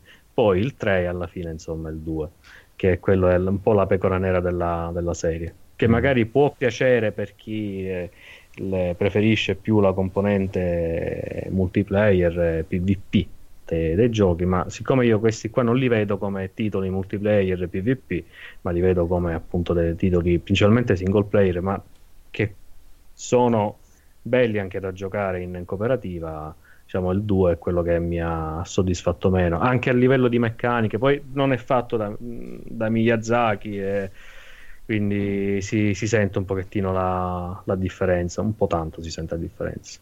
Ma Ale, mh, mm, una domanda. Sì. Conti di... Questo te lo chiedo anche per, in realtà per un interesse personale, perché io l'ho giocato, eh, diciamo tutto, la sono presa comoda, ci ho messo molto di più di te, anche perché per me era la primissima esperienza eh, con un titolo insomma, del genere, quindi ho trovato delle difficoltà soprattutto all'inizio. Ecco, mm, sì, ma... quello è normale, è ma anch'io, ma anch'io perché per quanto possa essere simile a un Souls, è, è molto diverso. Sono questo... quasi due, due, giochi completamente diversi, però la, la base è quella. Okay. Ma si vede che è molto diverso da un Souls. E sicuramente mh, forse mi, l'hai detto anche tu, forse è un punto d'ingresso ottimale in realtà nella serie, perché eh, almeno per me è stato così, nel senso che quello che da, da, da esterna eh, ho sempre eh, notato dei Souls è forse una minore mobilità rispetto del personaggio rispetto a quello che è possibile in Bloodborne, forse è un po' più veloce, un po' più frenetico, eh, sì, un il... po' meno ehm, abbottonato il personaggio, no? Capisci cosa intendo? Un po' meno... Sì, sì, sì. Ecco, e questo a me eh, probabilmente è stato un pochino il, la cosa che, a parte l'immaginario, l'ambientazione, che ha esercitato su di me eh, il maggiore fascino. Non tanto perché io non sia un... Eh, insomma, a me l'idea di un combattimento un po' più lento, un po' più ragionato non mi spaventa assolutamente, però dovendo approcciare un tipo di gioco di questo genere in cui non ero proprio sicurissima di sapermi immergere, mi sono sentita più sicura a approcciarmi con mm, Bloodborne per sì. questo, no? perché mi sembrava di avere più un combattimento nelle mie mani paradossalmente rispetto sì. a quello che vedevo vedevo quindi dei Souls però la domanda è, è un'altra nel senso eh, io l'ho giocato una volta l'ho finito e tutto quanto e, e poi mi sono fermata al, all'inizio del, del, New Game Plus perché ho detto eh, prima eh, cioè vorrei recuperare il lo, lo, lo, farò quando recupererò il DLC che da quanto ho capito è accessibile solo andando un po' avanti nella storia, cioè bisogna ricominciare il gioco e andare un po' avanti nella storia per poter accedere al DLC. Mm, tu che cosa conti so di fare? Non tu so cosa conti di fare? Di recuperarlo, rigiocartelo tutto un'altra volta in maniera normale o uh, rigiocare direttamente un New Game Plus? Che, che intenzioni hai? Mm, ma riferito al, all'espansione? Al gioco di base, semplicemente... cioè considerando quanto tu sei meticoloso quando giochi questi, questi tipo di, di esperienze, di avventure, no? Il fatto che te la sei dovuta, non ti dico, in realtà hai, hai, anche parlando hai esplorato molto bene, però per come sei abituato a giocarli tu, eh, sicuramente eh, hai eh, velocizzato il tutto, no? Quindi conti di rigiocartelo, sì, magari di cancellare il salvataggio, non lo so, sto immaginando, di rigiocartelo da capo o vuoi andare direttamente di New Game Plus? Questa è una domanda no, per capire se ti conosce. No, lo rigioco da capo. Esatto, lo sapevo, da capo. Lo rigioco da capo, devo, zero, devo provare con altre cose. Ero Devo esplorare che... altre cose. Volevo fare Ma invece in termini di build del personaggio ti sembra, cioè come differisce rispetto ai Souls? Eh, intanto c'è il, sono stato un pochettino spiazzato dal fatto che ci sono molti, molte meno eh, statistiche da, da tirare su. Eh, anche lì, essendo, a parte alcune, essendo le altre molto diverse rispetto al, ai Souls, quindi devo un pochettino capire come, come funzionassero. Eh, io mi sono concentrato principalmente sulla, su un personaggio basato sulla, sulla, forza, andavo di mannaia o di ascia del cacciatore Grande. e tanti saluti, e chi si è visto okay. si è visto. Eh, però eh, siccome poi nelle fasi avanzate ho cominciato, cioè nelle fasi avanzate nel boss finale, io ho cominciato a usare fasi la pistola. Avanzate. Che... nel boss finale io ho imparato a usare la pistola, sono diventato un pistolero lì. Non l'ho usata per tutto il gioco. Perché mi... non riuscivo a trovare il tempismo per... perché la pistola serve per interrompere gli attacchi dei nemici e magari stordirli eh sì. per fargli il colpo eh, cruento. Non, il, il critico comunque, la, la, la visceral come la chiamano in inglese, comunque sì, il cruento. E non l'ho usato completamente lì, eh, mi limitavo a schivare tanti saluti. Eh, però ho visto che effettivamente usare la pistola è molto divertente eh, e l'ho, l'ho, usata appunto con il, il, boss finale. E le pistole si basano su attributi che io non ho completamente toccato, quindi eh, io conto di, di giocarne e trasformarlo in Doom. Eh, no, ma eh, insomma, fino a questo punto no, ma eh, diciamo bilanciare, bilanciare sì la la build in maniera tale da avere sia l'attacco corpo a corpo che poter sfruttare anche le, le, le pistole, le, le, armi da fuoco e quindi avere un, un tipo di, di approccio un po', un po', misto. Perché è bello poter ri, rigiocare questi, questi, giochi, specialmente quando cominci poi magari a prenderci un pochettino la mano e sperimentare cose, cose diverse. Assolutamente. Infatti credo che se lo dovessi rigiocare anch'io, quando lo rigiocherò, anzi anch'io andrò sugli attributi, adesso non li nominiamo per non fare spoiler di nessun genere, che consentono però un maggiore, un, un più efficace utilizzo delle armi a distanza. Sì. Del, perché è affascinante effettivamente quella meccanica, eh? però non viene distinto di utilizzarla perché ti rendi conto che non hanno questo impatto devastante fin da subito e quindi non le lasci un po' lì. Eh, però se le impari ad usare in realtà cambiano un sì, pochino. Sì, perché non, non vanno a, a, fare chissà quale danno, però ti permettono eh. effettivamente di avere accesso a uno stile di gioco che ti... Completamente diverso, ti, sì. sì, sì, sì, ti, ti soddisfa molto. Mm-mm, assolutamente. Eh, però, per esempio, per il, il fatto delle differenze dal, dai Souls, io la, la, prima morte che ho avuto in, in, Bloodborne è stata proprio all'inizio nella clinica dove c'è una ah, delle bestie. penso sia obbligata, credo. Eh, sì, è obbligata eh. perché sì, sia di, eh. di, narrativa, ma per il fatto che io abituato dai Souls sono abituato a, a schivare tanto, ma facendo la, il, il, cosiddetto roll, quindi rotolando esatto, attorno sì, al nemico. Sì. In Bloodborne il roll è quanto di più sbagliato possa esistere, mm-hmm. perché ci sono le, le, schivate, il dash, le schivate che sono spettacolari, velocizzano molto il gioco. Bloodborne è velocissimo rispetto a un Souls. Sì eh, diciamo che quello che più si avvicina è Dark Souls 3 come velocità. Però, appunto, la cosa più sbagliata possibile da fare è il roll del personaggio. E infatti, andandoci alla Dark Souls, mi hanno menato tantissimo nel gioco.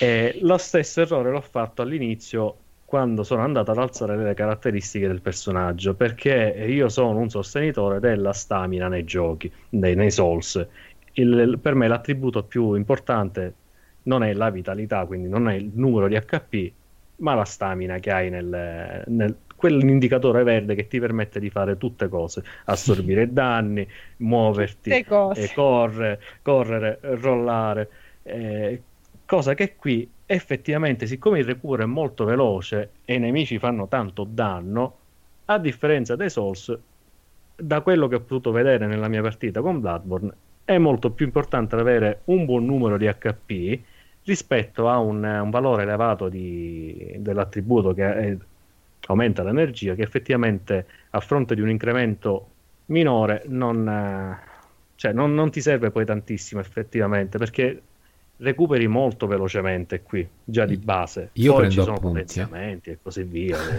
Quindi non, non, fate l'errore di lasciare la, gli HP al minimo sindacale perché in Bloodborne servono, perché là se arriva un, un, una botta ti, ti, arriva veramente forte.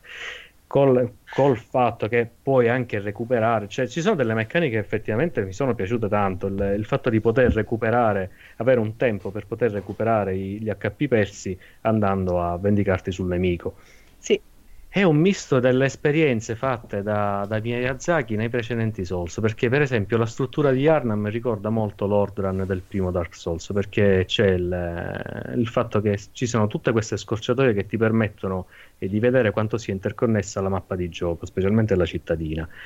Poi non ci sono le, le fiale Estus al quale siamo tanto abituati, le, il famoso fuoco liquido che si bevono i non morti, che, vengono, che viene rigenerato ogni, volta, ogni qualvolta che si siede eh, il, non, il, non, morto al falò, ma ci sono le, le, fiale di sangue che vengono lasciate cadere dai nemici e queste sono praticamente le erbe di cura che venivano usate in Demon Souls, quindi c'è questo rapporto del, del, non avere una cura infinita, ma devi andartela a procurare.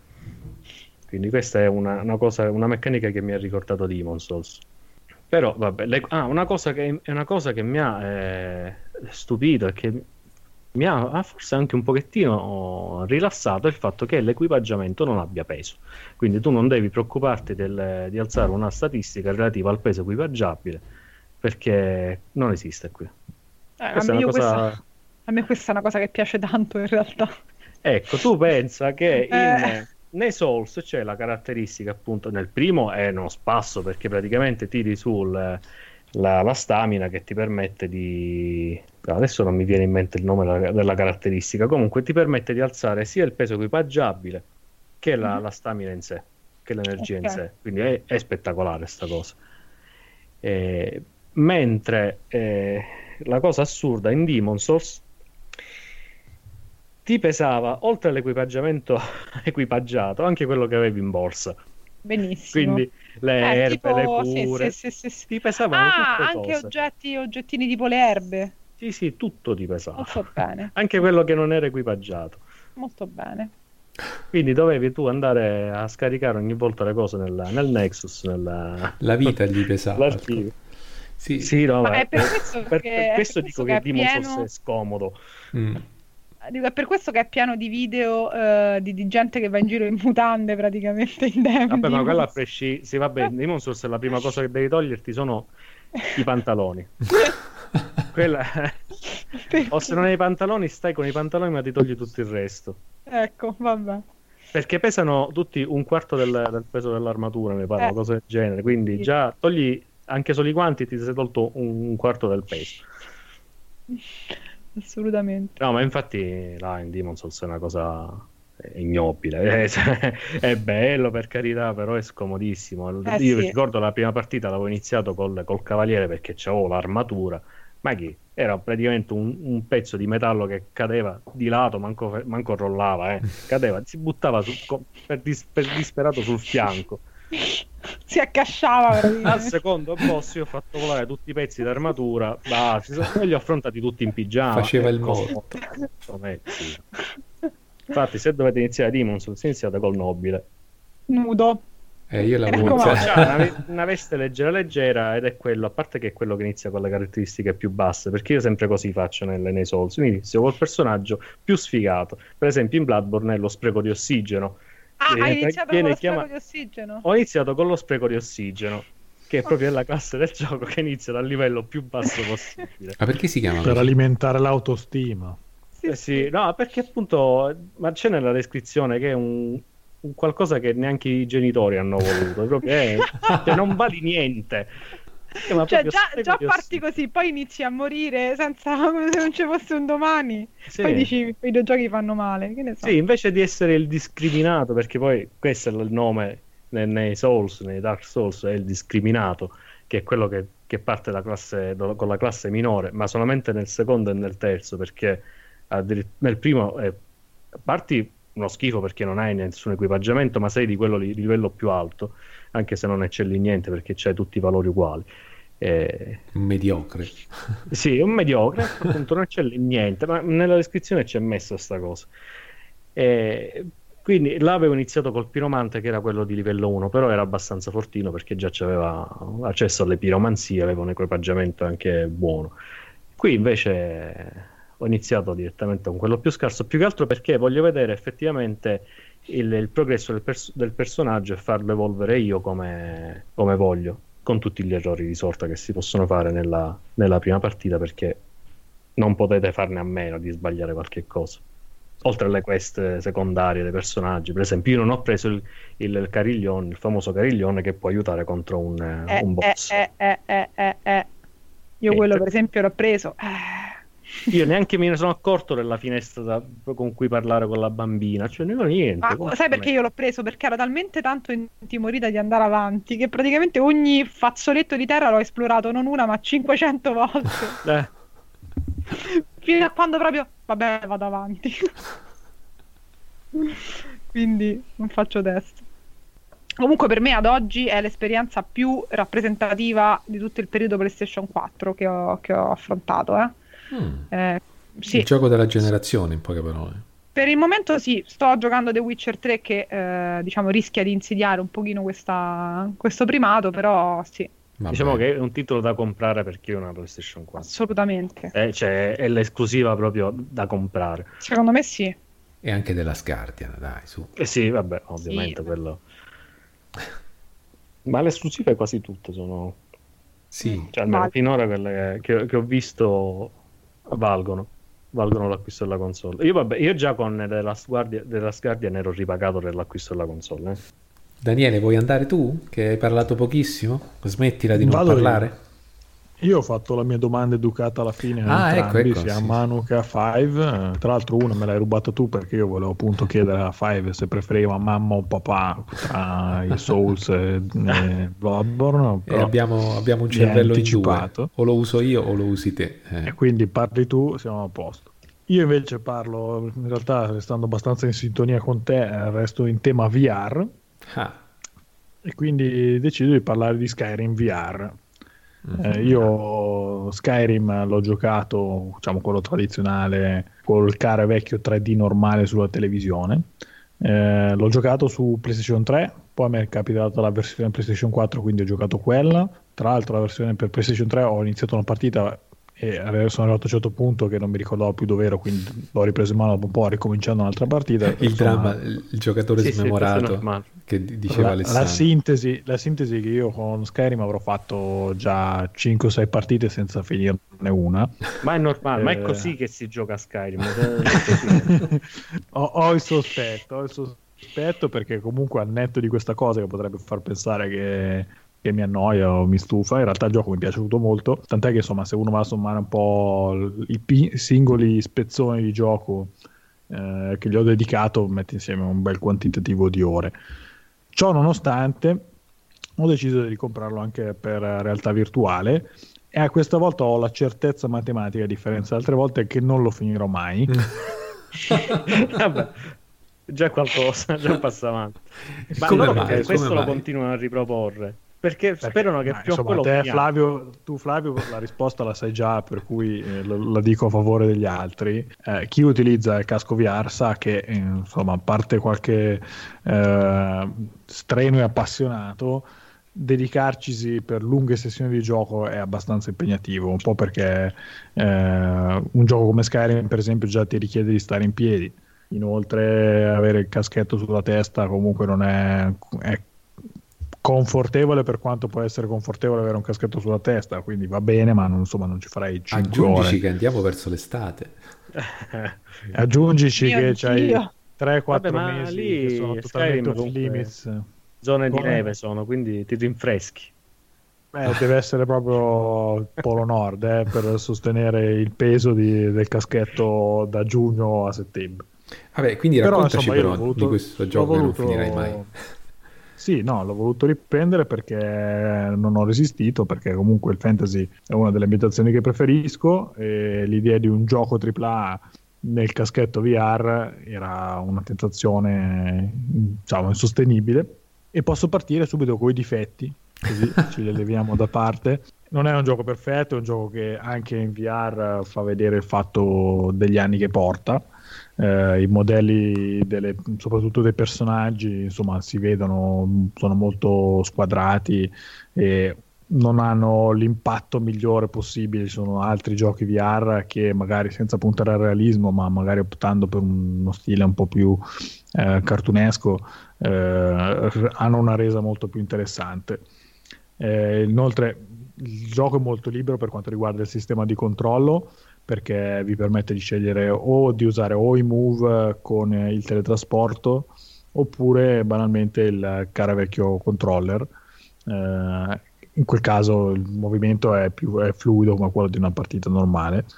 E io ho chiaramente optato per i move perché sinceramente insomma, capisco che magari non è il massimo della, vi- della, della comodità stare tutto il tempo con i move in mano però mi sembra l'unico modo per eh, godere appieno de- dell'esperienza, visto che appunto è, quella, è, quello che dona la maggiore immersività al titolo il fatto di poter brandire la spada, allungare la mano per lanciare l'incantesimo.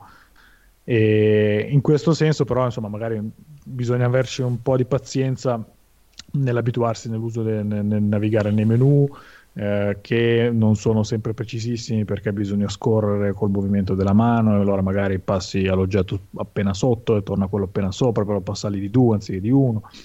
e, Inoltre c'è la questione che col teletrasporto io mi sono trovato, insomma, magari quando si combatte, specialmente quando si usa l'arma bianca, eh, ad avere qualche difficoltà, nel senso che il problema è che se tu hai in mano una spada in Skyrim c'è il tuo avversario mezzo metro, tu muovendo il move magari lo stai mancando di 20 centimetri è difficile col move fare il teletrasporto di, 20, di quei 20 cm che ti mancano nella frenesia di, di, un combattimento.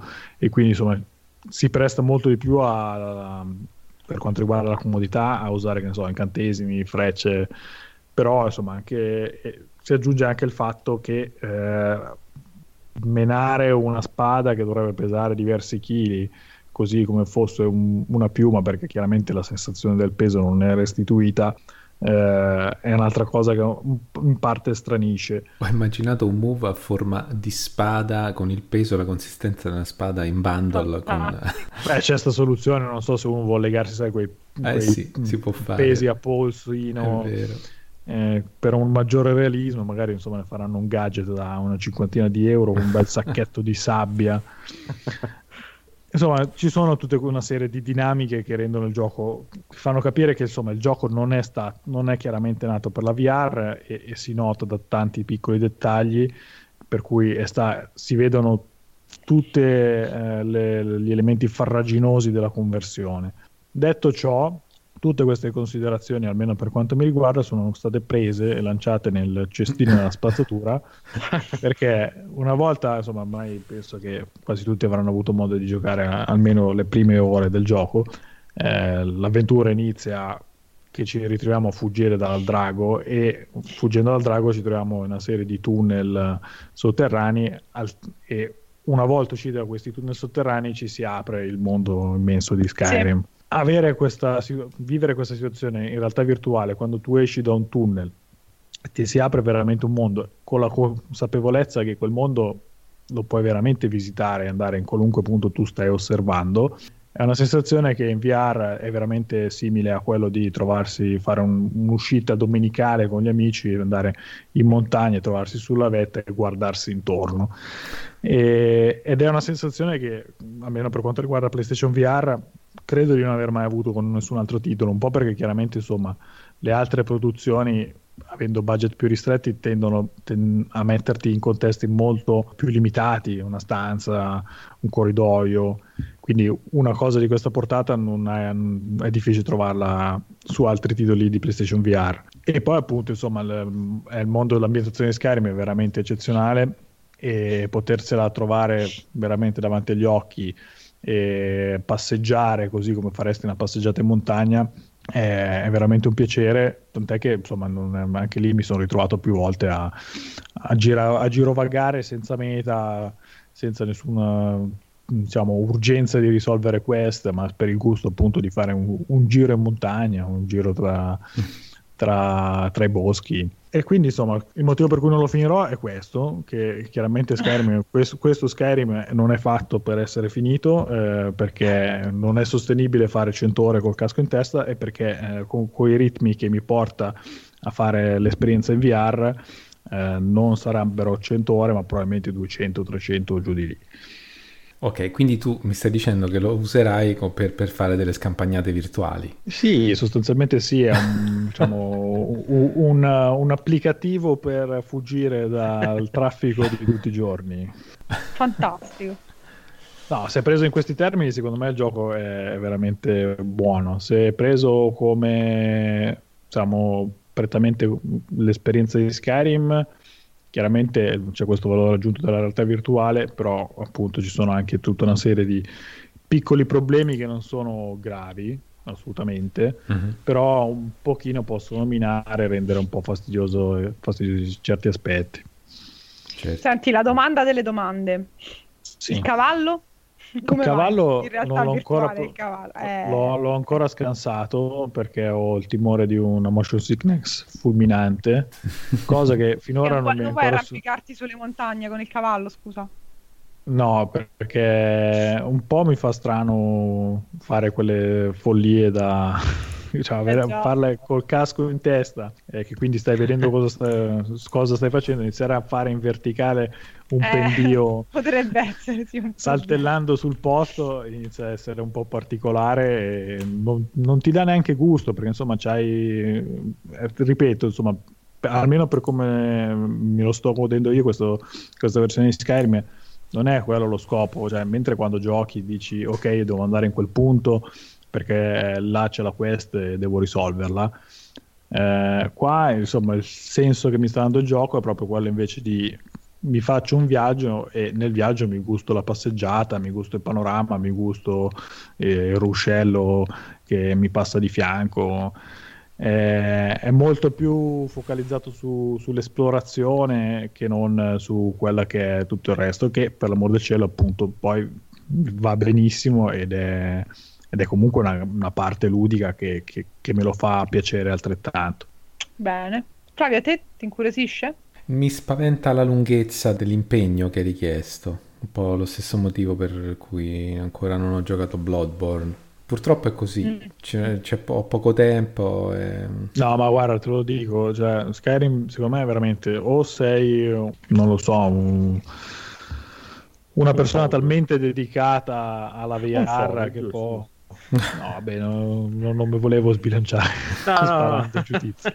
ci sta, ci sta. Però insomma, se sei abbastanza dedicato alla VR da fare delle mega sessioni di 7 ore per botta, almeno 3-4 per botta, ma puoi no, sperare non, di arrivare. Io non le faccio neanche senza VR con i videogiochi, non riesco. Ecco, il, discorso, il, discorso, è che per questo vuol dire che non, non, è in questo caso un problema tuo, perché è un problema penso di quasi tutti gli utenti VR, arrivare in fondo a, a Skyrim è veramente un, in questa versione VR è veramente un, un impegno, un notevole. Mm, un'impresa. Pure, pro, probabilmente pure se tu ignorassi tutta la marea di secondarie cercassi di andare certo. a lampo verso la fine. E poi devo essere sincero, quello che tu dici come eh, diciamo aspetti positivi, eh, appunto il, la grandezza del mondo di gioco, il sentirsi davvero un, in un altrove visitabile eh, e con quell'impostazione fantasy sicuramente sarebbe eh, motivo sufficiente per farmi fare l'acquisto, ma altra cosa che mi spaventa oltre alla durata è il prezzo, perché insomma è, credo sia il titolo VR che costa di più eh, in assoluto. Allora, questo sicuramente è un grosso difetto, secondo me. L'avevo, credo di averlo detto anche quando ne avevamo parlato sì. nelle uscite del mese. Non ti ha impedito di comprarlo questo, eh? però... No, perché devo dire che appunto è il mio, insomma, sostanzialmente i giochi di ruolo credo che per gusto personale se la giocano giusto con, forse con gli strategici per i miei gusti di preferenza mm-hmm. come genere e, inoltre l'ambientazione fantasy di questo tipo è pure quella in alto nelle mie preferenze di conseguenza l'idea di avere un gioco VR che va esattamente a coprire quella mia area di interesse e che è veramente un gioco di una produzione grossa e non è la, la solita esperienza che per l'amor del cielo, insomma, chi ci segue lo sa, io le apprezzo molto anche queste produzioni più piccole che hanno, puntano su una cosa e fanno bene quella cosa. Mm-hmm. Eh, però insomma veramente avevo tantissimo interesse nel, nel provare questo titolo e diciamo, mi sono detto per, un, per questa volta mi, mi diciamo, vengo meno al precetto di aspettare i vari cali di prezzo e faccio sta follia, quello preso con gli sconti di, di Natale. E comunque non ti sei certo pentito. Non mi sono pentito. Il discorso è che però appunto io ero già stato critico col prezzo anche quando eh, ne avevamo parlato all'uscita del mese perché comunque si tratta di Skyrim ancora. Skyrim ancora, così come ne avevo parlato negativamente quando si è parlato di proporre Fallout VR su PC, che ha sì. avuto praticamente la stessa dinamica. Ulteriormente Fallout VR addirittura non comprende, la, non è sostanzialmente la traduzione della, della GOTY, ma sì, è solo il gioco base. Questa versione invece okay. comprende anche i DLC, non le mod, eh, però i DLC sì.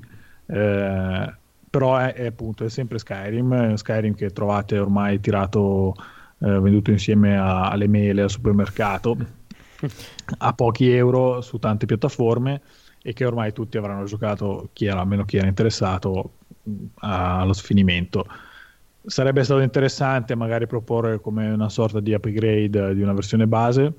Eh, io adesso francamente non ho la competenza per dire quanto possa essere stato il lavoro eh, di fino che è stato fare, è stato necessario fare eh, per portarlo in queste condizioni Qualcuno ha parlato negativamente di quello fatto su Fallout dicendo che è stato un lavoro molto rapido. Mm-hmm. Non so nel caso di, di, Skyrim, dove devo dire che insomma, sul discorso di integrazione con i motion controller e insomma, rivisitazione di una serie di aspetti, comunque il lavoro è buono. Non è eccezionale, anche perché comunque poi dopo eh, tra le varie cose che, che ho notato che sono un po' problematiche è che il gioco chiaramente quando è stato programmato non prevedeva che il protagonista si teletrasportasse e di conseguenza questo ha generato, almeno nelle mie partite, alcuni problemi, per esempio in quelle, in quelle quest dove sei accompagnato da qualcuno. Ora, questa persona che ti accompagna probabilmente vedendo che ti teletrasporti impazzisce, cosa che mi sembra anche naturale perché se dovessi camminare con uno che scompare in un punto e ricompare nell'altro, direi che qualche domandina sulla tua sanità mentale diventa d'obbligo. Eh, e, e, quindi succede per esempio adesso una delle primissime quest c'è un personaggio che ti accompagna a un ponte per indicarti la via verso il dungeon. Una via che un percorso che saranno boh, 100, 100 metri o giù di lì. Mi è capitato almeno 3-4 volte che il suddetto personaggio si incastrasse sul posto perché pro, pro, suppongo io dopo il mio teletrasporto eh, non capisse più do, se la stavo seguendo, se mi ero perso sì. o quant'altro quindi ci sono anche dei problematiche in questo senso e anche per questo riproporlo praticamente a prezzo pieno mi è sembrato eh, un po' troppo. Mm-hmm. Io avrei detto l'avrei venduto o a prezzo budget dove probabilmente avrebbe veramente sfondato perché di esperienze così grosse su, su PlayStation VR non ce ne sono mm-hmm.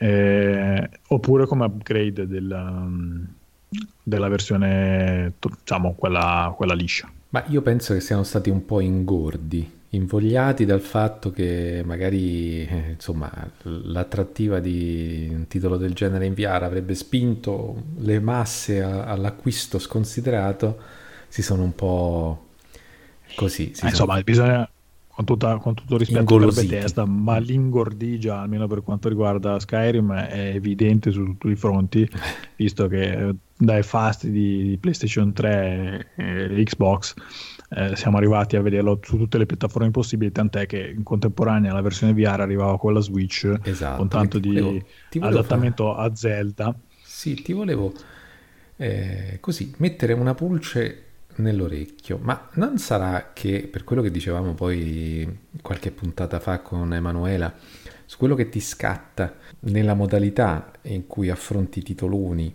eh, quando possiedi una Switch, cioè questa sì. sua accessibilità facilita no? il portare avanti un gioco anche lungo, non sarà che è quella l'unica eh, versione che te lo farebbe ultimare, quella che ti manca?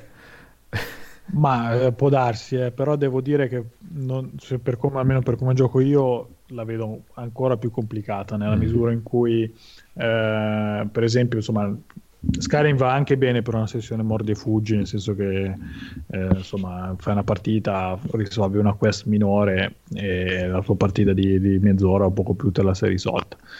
Però il fatto comunque di dover eh, staccare e tornare dentro, un po' come tutti i GDR complessi, c'è tutto un contesto di profondità di storia, di costruzione del personaggio, eh, della lore e tutto quant'altro, che almeno per quanto mi riguarda si, si, si accoppia male con uh, il mordi e fuggi perché se io devo accendere la PlayStation o, o lo Switch o quant'altro e spendere i primi 5-10 minuti per orientarmi nel mondo di gioco, eh, correre da una parte sapendo che mi devo sbrigare perché la mia sessione di gioco dura eh, 40 minuti.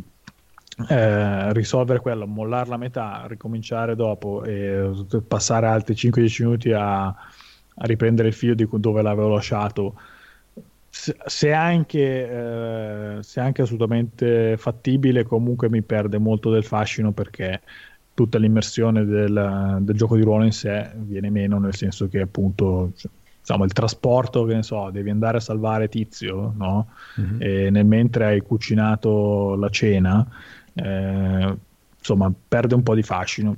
Mm. E quindi... Però ti posso dire che con Switch questo un po' cambia non lo so, mh, mm, la mia sensazione è questa. molto più immediato. Sì, sì, Anche io sto vedendo con Breath of the Wild. Eh, comunque è vero quello che dice Daniele, nei fatti è così, tu accendi la console, giochi eh, 40 minuti di cui sicuramente qualche minuto iniziale perso per riprendere un attimo in mano la situazione, però un po' l'immediatezza della console, eh, un po'... Ehm... Perché ricordiamo che non la accendi, lei sta lì che ti aspetta e tu premi esatto. un tasto e sei già dentro nel gioco. Vabbè, ma, ma la, ragazzi, sta sospensione, è, sta sospensione... No, no, no, io parlo di tempi di accensione, non esistono. Tu premi un tasto, lo ripremi tre volte esatto. e il gioco è in attesa, quindi clicchi sulla, sulla sua icona e tu sei nel gioco. Cioè non, cioè non passeranno tre secondi. Sto dicendo che la sospensione non è una magia che ha inventato no, Switch no, oggi. Carità, PS Vita, PS sì. Vita sì. ha la stessa identica cosa. Però si no. scaricava. no, Switch, Switch si scaricherà anche lei. No, no, non si scarica. Anche Vita se la lasci lì, e immagino che lo sappiano in molti, visto che la, sì. fine ha fatto, l'avranno lasciata lì a lungo. Vita se non la, se non la usi resta c- prima che si scarica passano almeno, almeno Comunque due o tre sì, giorni. Sì, bravo, infatti Vita è un esempio corretto. Ma il problema di Vita è, che non ci gira Skyrim. no, è che, è che eh, al di là dello schermo, insomma, della Switch che secondo me fa tanto, è anche che poi è stata un po' tra- trascurata no? per quanto riguarda sì, le uscite. Però quello che voglio dire, no, il discorso che volevo fare su, su Vita è che eh, non ho, non ho, Switch, però per esempio il discorso della sospensione del mm, molla riprendi al volo, ho fatto esperienza di questa cosa direttamente con Vita. Anche con Vita ho giocato qualche gioco di ruolo, in particolar modo i JRPG che su Vita sono un po' più eh, vivi e... Questa è bella, eh? Sì, per cui probabilmente è uno dei motivi per cui per te vita è morta. Oh no, figura. E francamente anche quello è un genere che eh, per, tu, per, quanto possa giocarlo benissimo anche su Vita, gioco molto più volentieri su, su console FIS. Mm-hmm. Per lo stesso discorso che facevo sopra. Sì, però veramente, guarda, però è una cosa molto personale. Cioè, adesso non è che io, io, figurati se volevo fare la, la promozione No, ma tu fai Switch. sempre così, tu fai sempre no. così che devi No, no, guarda, no, assolutamente non fatto ti con serve. la VR, non ti serve. Con mano Però, eh, beh, giudicando un po' quello che stava succedendo a me, poi adesso è un nuovo periodo, ma insomma, per un bel po' di giorni sono andato avanti con Breath of the Wild, eh, giocandolo con continuità, cosa che probabilmente se, se, non avessi avuto Switch quel tipo di gioco in questo momento non avrei fatto, ma non per un generale entusiasmo per la novità tecnologica, proprio per la modalità di fruizione del, Però del gioco. Posso farti una domanda? Sì. Sarebbe lo stesso? Tu, insomma, chiaramente insomma, il, il, tempo che magari hai da dedicare a, al gioco è, è, comunque contenuto e quindi... Sì il fatto di avere un, la possibilità di giocare in, diciamo, a prescindere da quella che magari è la disponibilità del televisore, dei contesti, insomma, quando vuoi giochi senza nessun problema. In questo caso Switch è la, sicuramente la console che ti viene più incontro. Se tu invece avessi molto più tempo libero da dedicarci, non avresti in ogni caso magari una preferenza alla comodità di met- adesso mi metto sul divano e con Zelda mi faccio due santuari in santa pace eh, senza dover inframmentare, ma me io, la faccio comodamente su Sì, ma io lo gioco soprattutto sulla TV grande Zelda. Però ecco, eh, appunto posso fare sia l'uno che l'altro, la partitina a letto. Eh sì. Sì, ma ti sto dicendo, ma dovendo scegliere insomma, sì. tra, tra, tra, la portabilità o il televisore in, in sessione più lunga, Beh, dipende dal gioco, appunto Zelda lo preferisco sulla TV grande perché ci sono quegli spazi che si devono sfogare devono, il paesaggio deve respirare bene, nello schermo piccolo, per quanto sia molto definito, mi sembra un po' sacrificato il mondo di Zelda, però nello stesso tempo c'è questa specie di miracolo dentro una scatolina piccola, sottile, che no, che tu accendi e c'hai tutto quel mondo. Non lo so, dipende da come uno si sente, se, se vuole sbracarsi a letto oppure se vuole giocare sul divano. È che quello che asseconda qualsiasi tua esigenza, è quella la, No, ma quello sicuramente la caratteristica è vincente. È grande vantaggio si di piega, Switch. si piega completamente al tuo stato d'animo e al tuo tempo che hai da dedicargli. Esatto. E eh, torno a dirlo, eh, ti, eh, ti fa, eh, ti, ti crea forse anche l'illusione di avere più tempo di quello che hai. E Mm. probabilmente poi ti ingegni anche a trovarlo. Per cui esperienze molto longeve che magari potrebbero spaventare eh, più di una persona diventano accessibili, abbordabili. Vabbè, ma con questo appunto non è che io volevo né perorare la causa Switch, né... ma era proprio una riflessione così. Sì, un sì, po' sì, sì. per riflettere sulle caratteristiche della Switch che comunque continuo a sperimentare. È un po' sfrugugliare Daniele. No, Io mm, volevo spezzare una lancia a favore del teletrasporto perché eh, il personaggio a cui ti riferisci, io ho capito che è, la famosa Camilla Valerius. che incontri, sì, che Camillona. incontri- Camillona Valerius che incontri all'inizio a Riverwood e quella La devo eh, confessarti che è sempre stata rincoglionita.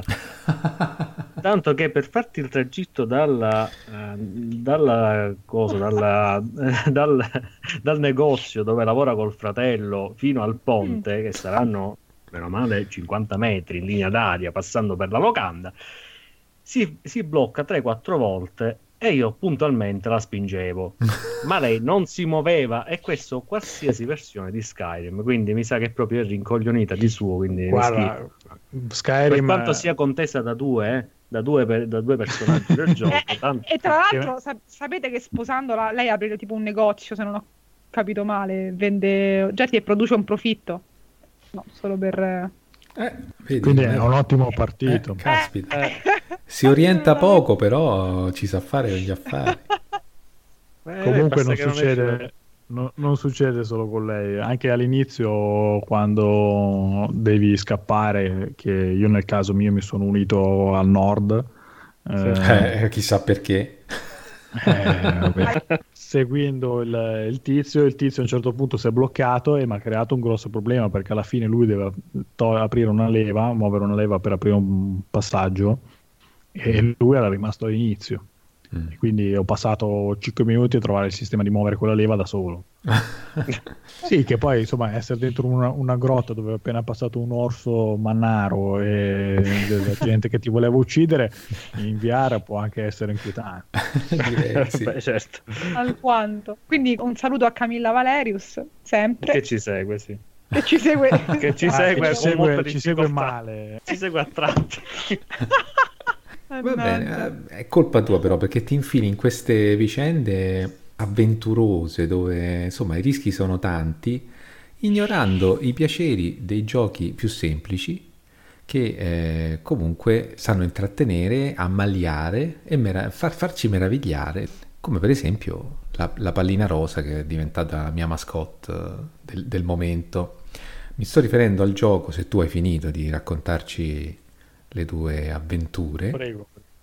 Mi sto riferendo al gioco di Kirby che eh, sostanzialmente confesso di aver comprato per pura impazienza perché mentre aspettavo consumando la demo che Nintendo ha gentilmente messo a disposizione per corromperci tutti, appunto di Kirby Star Allies, ho avuto il desiderio di, insomma, di cominciare già ad avere a che fare con eh, un, un titolo di Kirby per ingannare l'attesa e sono andato a recuperarmi sulla mia fantastica Wii U. Ah, ah, è arrivato, che ho ancora qui con me eh, nella Virtual Console. La- il titolo che lì si chiama Kirby Superstar ma che in realtà quando era uscito nel 96 97 96 sul mercato europeo si chiamava Kirby Fun Pack ed è un titolo che così come per quanto riguarda Breath of the Wild avevo eh, diciamo così tessuto le lodi della copertina in versione americana che diceva molto di più di quella europea che continuo lo, ribadisco è un obbrobrio il titolo della versione europea di Kirby Superstar e appunto Fun Pack come dicevo dice molto di più di quello che si trova all'interno della cartuccia, e cioè divertimento, ma tantissimo, perché è una eh, cosa di particolare, che è un videogioco come poi da tradizione per quanto riguarda la pallina rosa, tutto incentrato sulla, dicevo, la meraviglia, nel senso ehm, qui non c'è la sfida, ma l'immaginazione al potere, cioè quello che accade a schermo e di cui io non, insomma, cercherò di raccontarvi meno possibile perché poi è proprio la, la cosa più importante, no? scoprirlo sul momento mentre si è alle prese con il gioco e è quello che appunto accade su, sullo schermo è una sorpresa continua e ancora di più sicuramente in, in, nel Kirby che noi ci accingiamo a giocare insieme quanto prima, quello di Switch, ma qui già pur essendo un titolo vecchio di vent'anni e più, ci sono molti spunti che sono ripresi dal titolo che è uscito pochi giorni fa. E quali sono? Eh, la cosa importante è una, eh, e cioè la cosa notevole, la, il poter affrontare la, il gioco in cooperativa e il, ehm, il poter prendere eh, i poteri eh, degli avversari, cioè tutte quelle caratteristiche che fanno la, la, forza del proprio nemico possono essere inglobate in sé e trasformate in proprie. Non solo, si possono utilizzare in prima persona o premendo un tasto eh, designato farle riuscire da noi e trasformarle in un compagno di avventura che è il nemico ma passato dalla nostra parte. Questa meccanica qui è interessante perché quel poco tasso di sfida che c'è all'interno dei vari mh, giochi e minigiochi, perché si compone di, di otto differenti esperienze, tutte autoconclusive, ehm, ecco, dicevo, la meccanica importante eh, da, da, da, padroneggiare è questa, cioè stabilire qua, quale sia la strategia migliore a seconda del momento che stiamo vivendo tra essere, avere in prima persona il potere del nemico, quale potere del nemico avere in prima persona, e quale invece eh, destinare e attribuire a un proprio compagno di avventura. E quello che è la ricchezza di questo gioco sono proprio questi diversi poteri, eh, combinati con le animazioni, perché il titolo graficamente è una delizia, soprattutto poi se pensiamo a quando è uscito,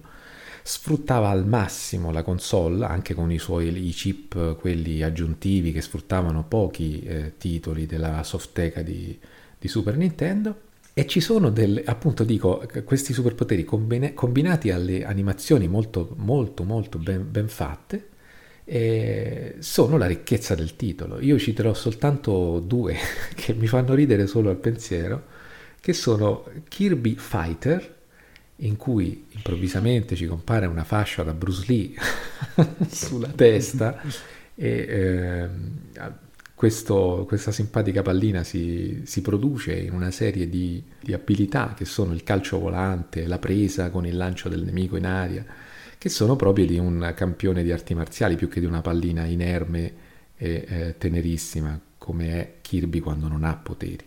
Ecco, queste trasformazioni sono eh, il sale di questo gioco e appunto dicevo questo, questa è una è Kirby Fighter un'altra interessante è eh, Kirby Suplex che ci trasforma in un wrestler no e... vabbè sono merav- sto guardando sono meravigliosi guardando delle immagini e poi eh, per tornare sulle animazioni per esempio quando Kirby nuota inforca degli occhiali da sub certo. e, e comincia a nuotare ma con uno stile veramente eh, insospettabile. Ecco. Se aff- decidete di affrontare questo gioco, dovete sapere che, non, che, ma forse lo sapete già, insomma, Kirby non è un gioco famoso per il tasso di sfida.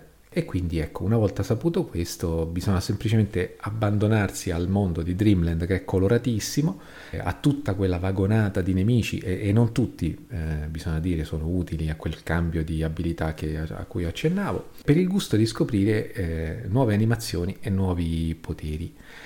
Cosa c'è da dire in particolare di questo fan pack? Che ci sono dei, dei diversi scenari, eh, la maggior parte dei quali si svolgono come, come solito, insomma, sono dei platform in cui bisogna eh, arrivare a una porta, eh, uscire e andare in un altro livello.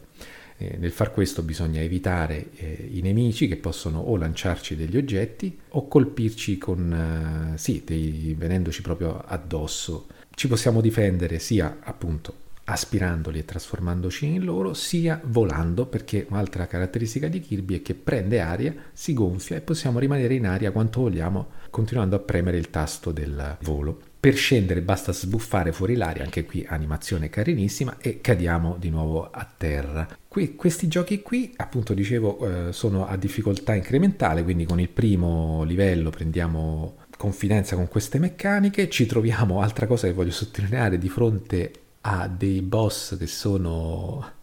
Chiaramente è un cute game, no? Quindi i cosiddetti cute game sono quelli che anche nel boss non ci saranno i boss, come potete immaginare, rivoltanti di un, di un Bloodborne.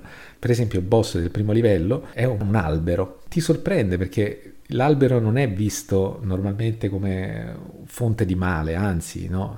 Mai, cioè, non credo che ci siano altri alberi nella storia dei videogiochi che sono un boss di fine livello e ci tentano di colpirci con le mele, delle bellissime mele pink lady rosse. E quindi eh, la sorpresa c'è anche qui perché non è che il boss di fine livello de- del primo livello sia difficile da abbattere, però ti trovi di fronte a un albero che poi piange quando lo colpisci, dove manca la sfida. C'è la sorpresa, esatto. La sorpresa continua e la giapponesità che piacerà sicuramente anche a Daniele. Voglio segnalare due minigiochi che in teoria dovrebbero essere il piatto meno forte, no? Del, come possiamo chiamarlo, di questo fritto misto di Kirby e sono fantastici, soprattutto se li potete giocare con un'altra persona eh, in carne e ossa. Uno si chiama Samurai Kirby, in cui c'è un duello che insomma questi due personaggi di cui uno siete voi Kirby si stagliano su questo tramonto veramente evocativo con una musichetta che, che, che ricorda moltissimo e volutamente quella di Samurai Spirits quindi dei picchiaduro più eh, seri e la meccanica è semplicissima e geniale. Praticamente a, al, all'apparire a schermo di un punto esclamativo dovremo premere il tasto di azione. Chi avrà eh, un tempo di risposta inferiore all'apparire del segnale eh, con un colpo secco abbatterà l'avversario in modi che vi lascio scoprire sempre divertenti e sorprendenti. E a fianco di questa scena, eh, sul lato destro, c'è anche un, un segnale che ci, ci dice quanto eh, siamo stati rapidi in centesimi di secondo. E vi assicuro che andando avanti nemico dopo nemico, vi incaponirete cercando di affinare questa vostra abilità. Ecco, un gioco, una meccanica apparentemente semplicissima che invece, soprattutto come ripeto, con un altro avversario in carne ed ossa, può proprio svoltare le serate, un party game proprio all'ennesima potenza. Eh, Sempre... Eh, infatti era stato riproposto una cosa del genere nel 1 o 2 Switch. Bravissimo, esatto. E poi un altro minigioco che anche lo trovo molto riuscito e un pochino più complesso questo, e ci si trova sulla cima di una stella insieme ad un avversario bisogna centrare il segnale dei, dei, dei, dei misuratori eh, per tre volte, tre diverse tipologie di, di misuratori nel, momen- nel punto eh, in cui si trovano alla massima estensione o, o, sono due cerchi che magari devono essere eh, al momento in cui sono concentrici. Ehm, o un pendolo quando si trova nella posizione centrale, bisogna ecco, cliccare il pulsante di azione nel momento esatto in cui tutto ciò avviene per avere il massimo risultato e che consiste nel picchiare selvaggiamente con il taglio della mano come un karateka su questa povera stella. Chi riesce ad arrivare poi con l'effetto di questo colpo più in basso con l'incrinatura della stella vince la sfida nel tentativo di spaccarla a metà. Quindi capite bene che c'è tantissima fantasia, humor e tanta tecnica anche sia per la musica che per, le, per, la grafica, al servizio del vostro divertimento. Non c'è la sfida, ma c'è tutto il resto e secondo me, insomma, in un videogioco è altrettanto importante. Non so voi come la pensate, ne approfitto per chiedervi, perché è un tema annoso questo, no? Quanta sfida, quanto tasso di sfida deve esserci in un videogioco? Ecco, Kirby dimostra, secondo me, che può anche essercene un livello appena accettabile per, per comunque centrare l'obiettivo di creare un, un prodotto divertente.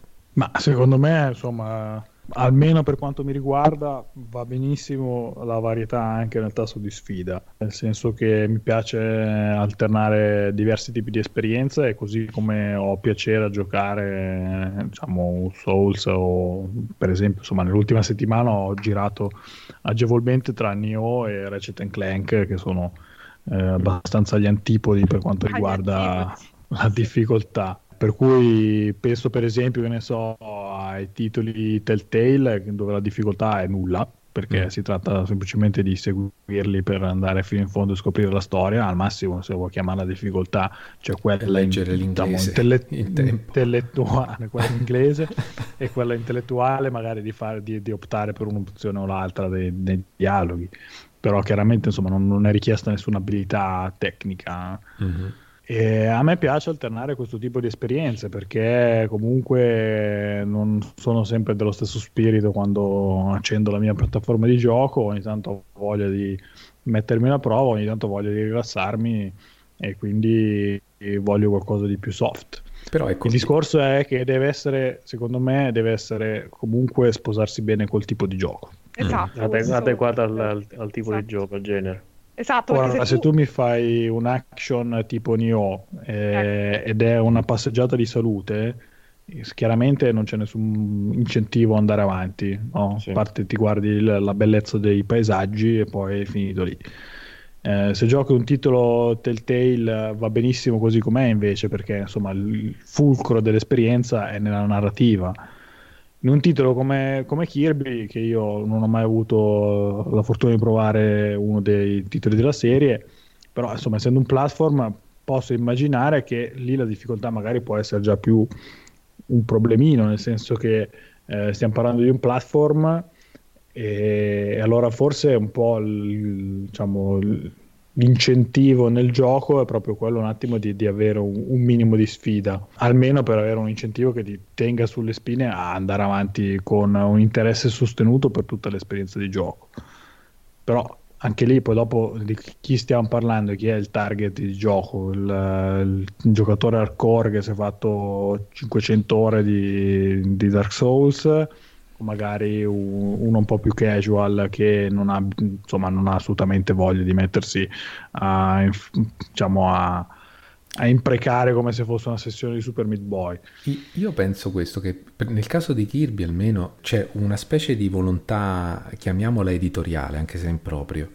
Cioè, eh, sono sicuro che questa accessibilità eh, serve per valorizzare eh, e non mortificare lo spirito del gioco, che è estremamente umoristico e eh, leggero e appunto, come dicevo, spostato sul senso di meraviglia. Se tu sei costretto, no, in, in un gioco del genere, a rifare una sezione 50 volte, come potrebbe essere il caso di un titolo alla Cuphead, molto probabilmente quel focus del titolo si, si perderebbe completamente, perché tu non stai più in uno stato mentale e anche emotivo di rilassamento che ti permette di godere del Dreamland. Stai in un'altra forma mentale, cioè stai in quella del, del performer.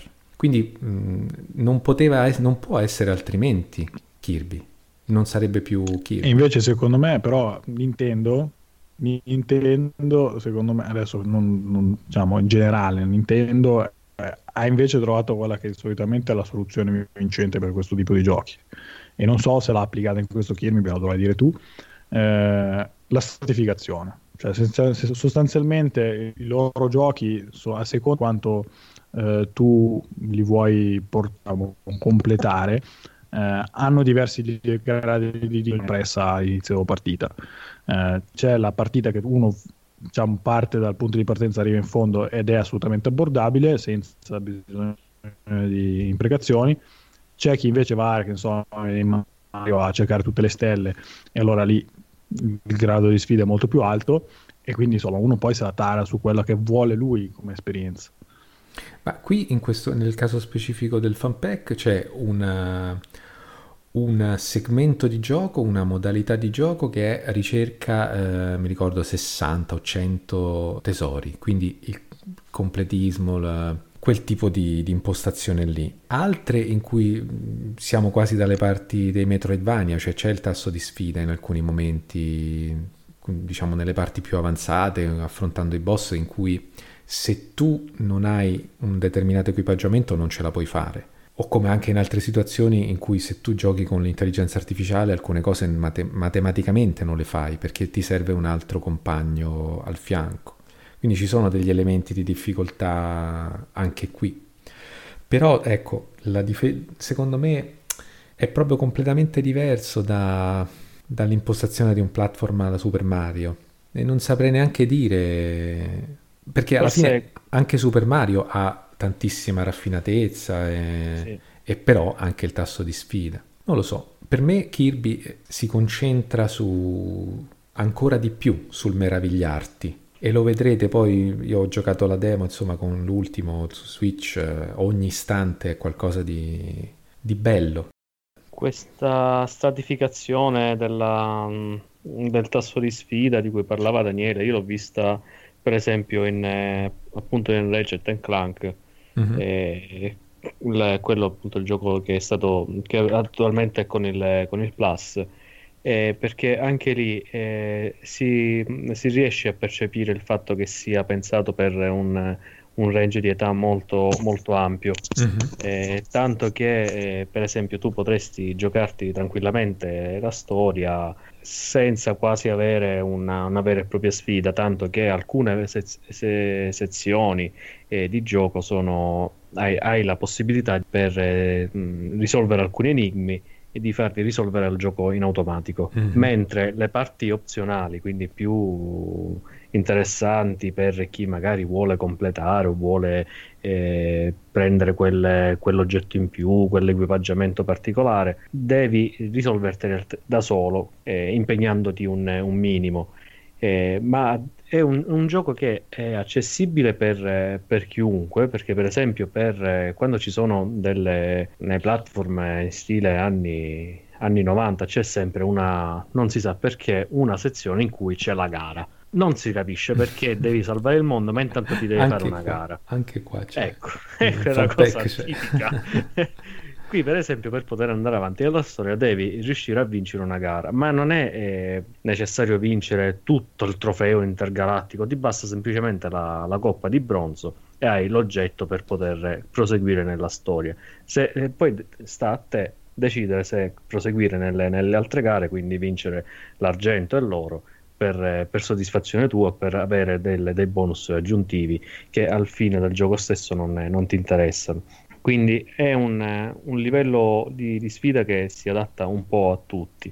Eh, forse questo tu intendi nel, in Kirby. Ti puoi tu godere semplicemente la, la storia, le ambientazioni che in, in Ratchet Clank sono molto, molto belle, tra l'altro, eh, senza dover eh, per forza impegnarti fino in fondo.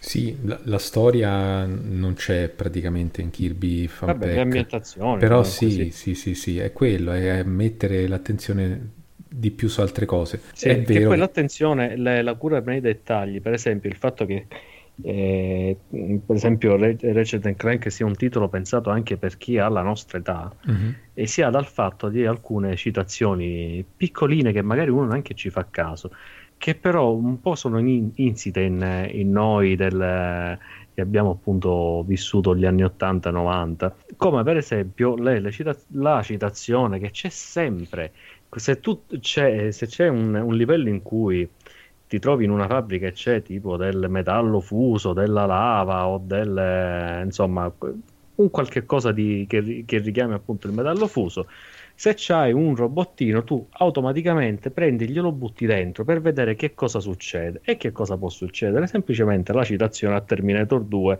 del, del Terminator che fa il, il gesto del, del pollice in su del thumb up mentre, mentre affonda. E per esempio questa, questo piccolo easter egg c'è anche in Ratchet Clank dove io sono in una fabbrica c'è il metallo fuso, ho un robottino che fa, non glielo devo buttare dentro. certo che gliel'ho buttato dentro. E vedo la manina del robottino che mi fa il pollice. E eh, vabbè, allora al posto. Quindi è pensato anche per chi affronta questi giochi a una certa età e vuole avere quell'impegno in più. No, non è elevatissimo perché io l'ho giocato subito dopo Bloodborne. Praticamente i boss sono stati tenendo premuto un tasto li ho fatti fuori addirittura il gioco mi si è bloccato ora vi racconto questa cosa mm. mi si è bloccato nel boss finale con il boss a un per cento di vita perché l'avevo sconfitto prima che entrassero alcuni dialoghi per poter proseguire e attivare il filmato finale ma perché questo qua è sempre a un per cento di vita? Semplicemente non aveva ancora sbloccato il dialogo per avviare il, il filmato. E vabbè, insomma, io volevo perorare la causa dei giochi con poco tasso di sfida ogni tanto. No, no, ma, ma, ma ci stanno, caspita. Eh sì. Assolutamente sì. No, Dipende pro- dal gioco. Il problema vero è la longevità, che per esempio nell'ultimo titolo Switch, ma poi ne parleremo quando sarà il momento, pare essere il vero tallone d'Achille. Cosa che forse è anche vera per questo fanpack, però mh, i minigiochi che sostanzialmente sono eterni, perché se uno si vuole fare una sfida al volo al Sam- a Kirby Samurai la può fare sempre. Ecco, questi, questi sicuramente elevano questo tasso di longevità. Benissimo. Okay. Io direi che possiamo passare agli avvistamenti. Assolutamente sì.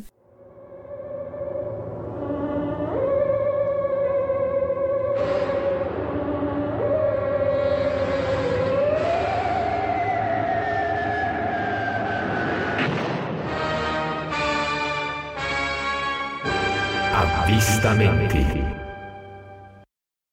Allora, io avvisterò velocissimamente Spellbound, eh, che è il nuovo, diciamo, progetto di Chucklefish, ossia la, casa di produzione che un po' produce, un po' pubblica e ha pubblicato ad esempio Stardew Valley.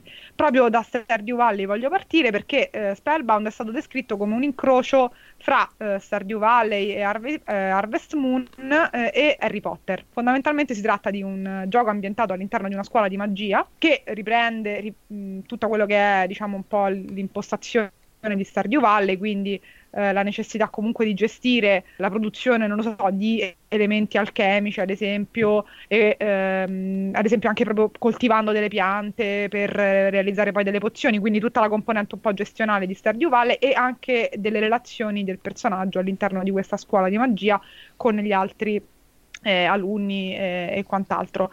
E ci sarà anche qui un sistema di combattimento eh, in stile Zelda, una grafica in 2D e eh, soprattutto gli sviluppatori promettono tutta una serie di quest, una storia eh, che comunque abbia una sua eh, rilevanza e contenuti che eh, possano effettivamente intrattenere a lungo, proprio come era Stardew Valley, che eh, fondamentalmente è stata solo pubblicato da eh, Chucklefish, però comunque mh, il paragone mi lascia ben sperare perché ho personalmente apprezzato moltissimo il gioco, eh, ci ho sprecato, c'ho, ne, no sprecato, ci ho investito su eh, un quantitativo di ore abbastanza importante su PC e eh, il fatto che si parta da lì per poi sviluppare qualcosa di diverso eh, come poi ambientazione e, ehm, e quant'altro sinceramente mi, mi, lascia ben sperare, quindi mi sento di quantomeno insomma, consigliarlo eh, eh, segnalarlo per futuri aggiornamenti. Per il momento si sa molto poco, quello che ho detto è veramente poco più.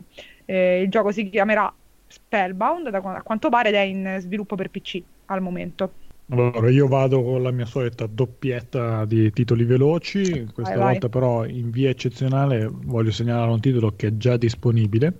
Si tratta di One Hour One Life, è un titolo indie che trovate, attenzione, non su Steam, dovete andare sul sito del, del gioco in sé. Eh, ed è un, un esperimento cooperativo molto interessante dove sostanzialmente eh, giochiamo in un, diciamo, in un, mondo persistente online e ogni minuto del nostro personaggio corrisponde a un suo anno di vita. E, ah. e questo titolo sostanzialmente vuole ricreare un po' l'evoluzione del genere umano perché noi praticamente nasceremo, dovremo farci insegnare dagli altri giocatori come comportarci e nel corso della nostra breve vita, perché appunto un anno è un minuto di gioco, eh, dobbiamo cercare di dare il nostro contributo eh, acquisendo informazioni dai nostri genitori e passandola a chi ci seguirà.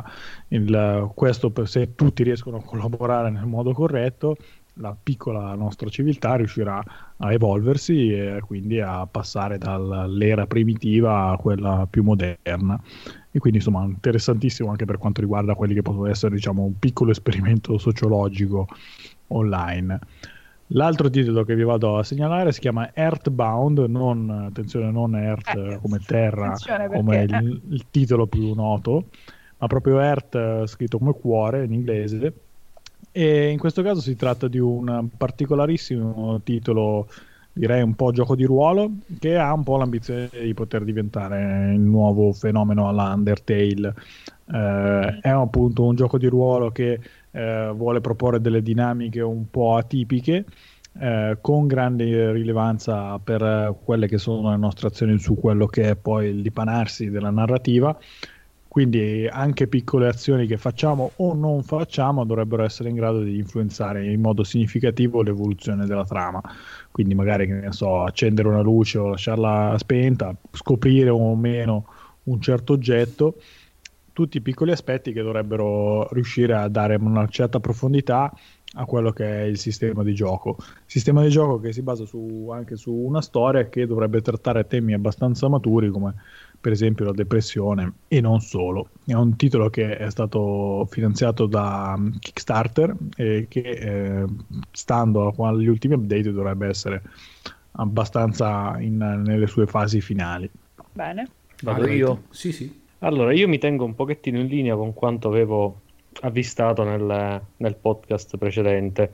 Eh, si parlava in quel podcast, in quell'occasione, di una versione modificata di Half-Life in cui potevamo impersonare invece di, di Gordon Freeman Duke Nukem e io vi parlo di un titolo che utilizza proprio il motore grafico di Duke Nukem 3D, oddio, una versione modificata del, del build engine che è, un titolo nuovo, quindi niente di, che ritorna dal, dal, passato, porting o così via, ma è proprio un titolo nuovo per il quale è stato scelto di utilizzare questa versione modificata del, del motore grafico di Duke Nukem 3D e si parla di ha, Ion Maiden o Ion ah. Maiden che sembra Iron Maiden comunque è, ma manca una R il titolo è simile ed è uno sparatutto in prima persona perché ovviamente col build engine si fanno sparatutto in prima persona con lo stile appunto dato dalla, dai vecchi Duke Nukem 3D, Shadow Warrior, il primo Shadow Warrior, non i remake più recenti, e quindi abbiamo un ambiente simil tridimensionale perché non è un vero e proprio 3D, con eh, armi, oggetti e, e, nemici che sono degli sprite bidimensionali, quindi sono delle, delle figure 2D con create con varie angolazioni per dare il senso di tridimensionalità, ma non è un vero 3D.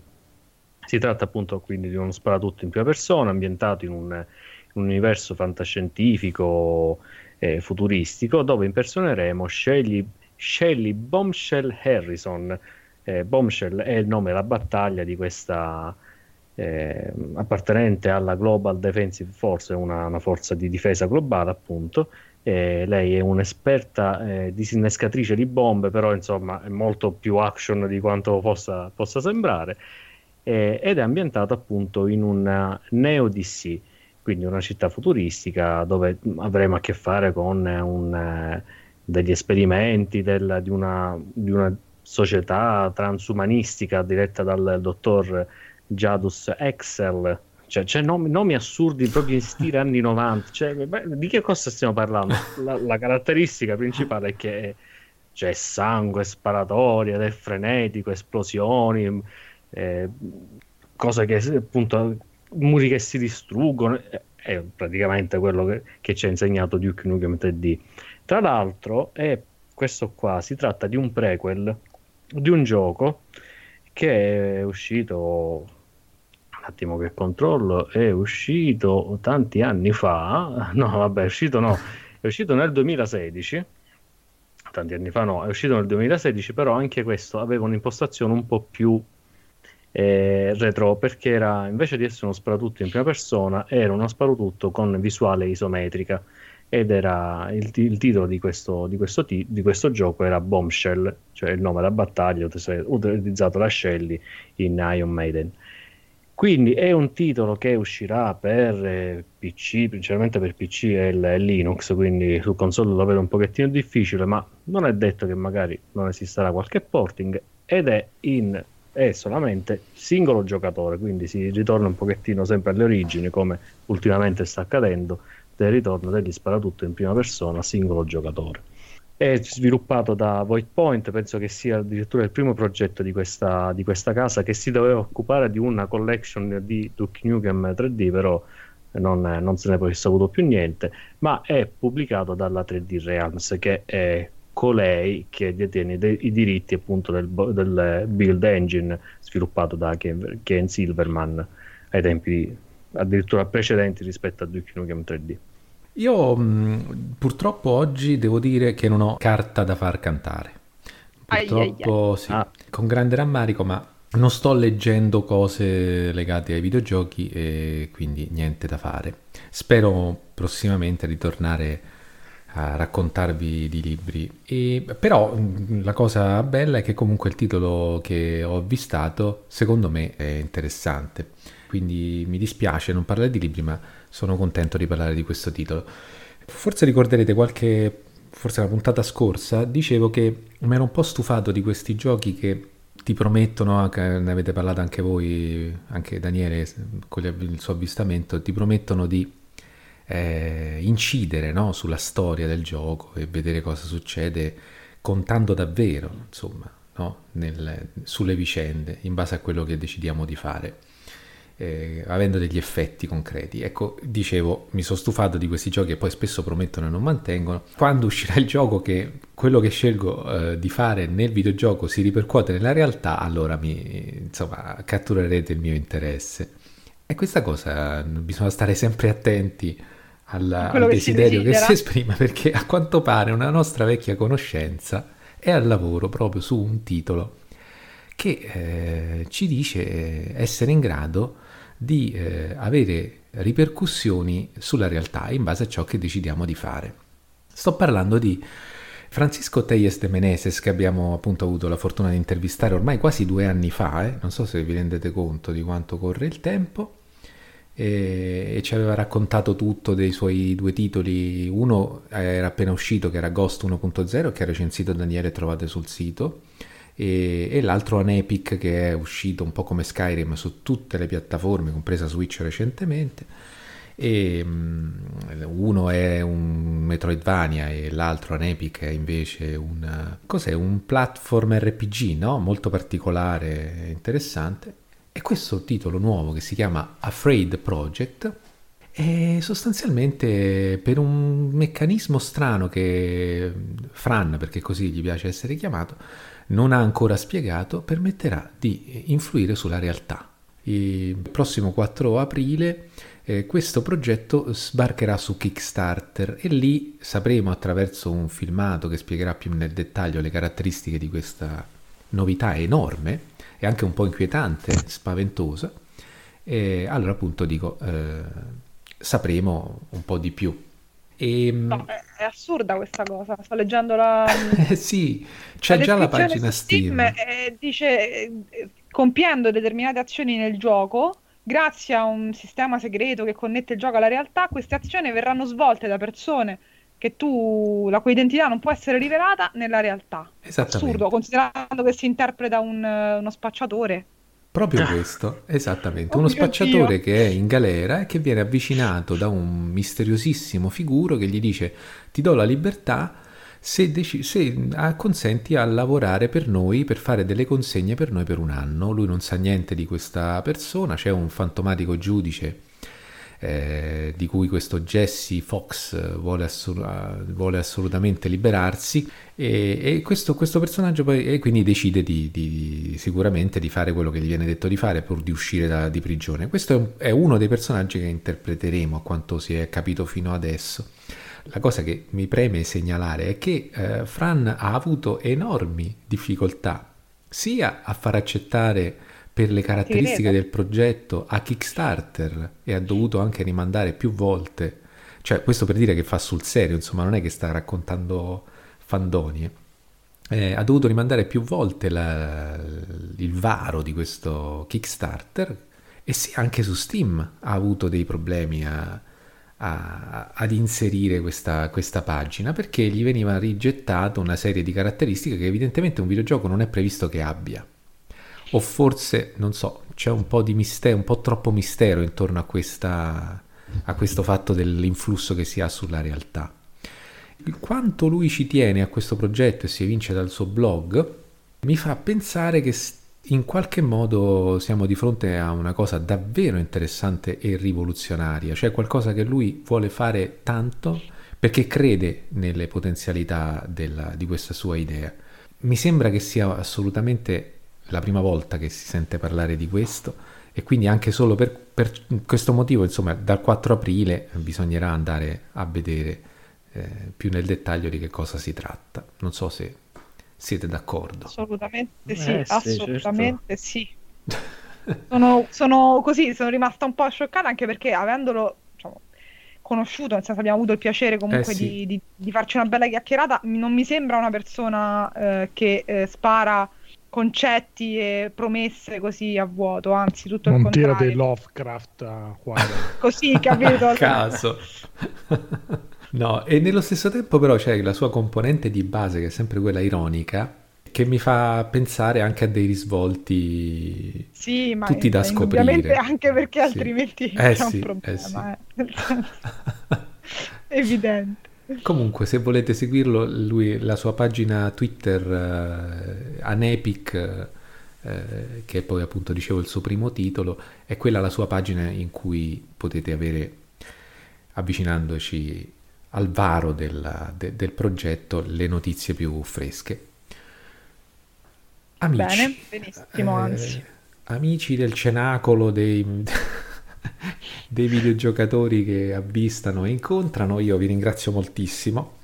È sempre un grande piacere e spero che sia un piacere che condividiamo con quelli che ci ascoltano e che siano sempre più numerosi perché sono nostra, il nostro propellente. No? E quindi spargete voce e vogliateci bene. Siamo ai saluti anche stavolta. Vi diamo appuntamento a prestissimo, veramente molto presto con le uscite, le nuove uscite del mese. Speriamo che stavolta Emanuela ci faccia la concessione. Ma non eh, so. vediamo, vediamo, vediamo, vediamo, vediamo. A presto allora e grazie. Ciao a tutti. Un saluto a tutti. Ciao a tutti e grazie.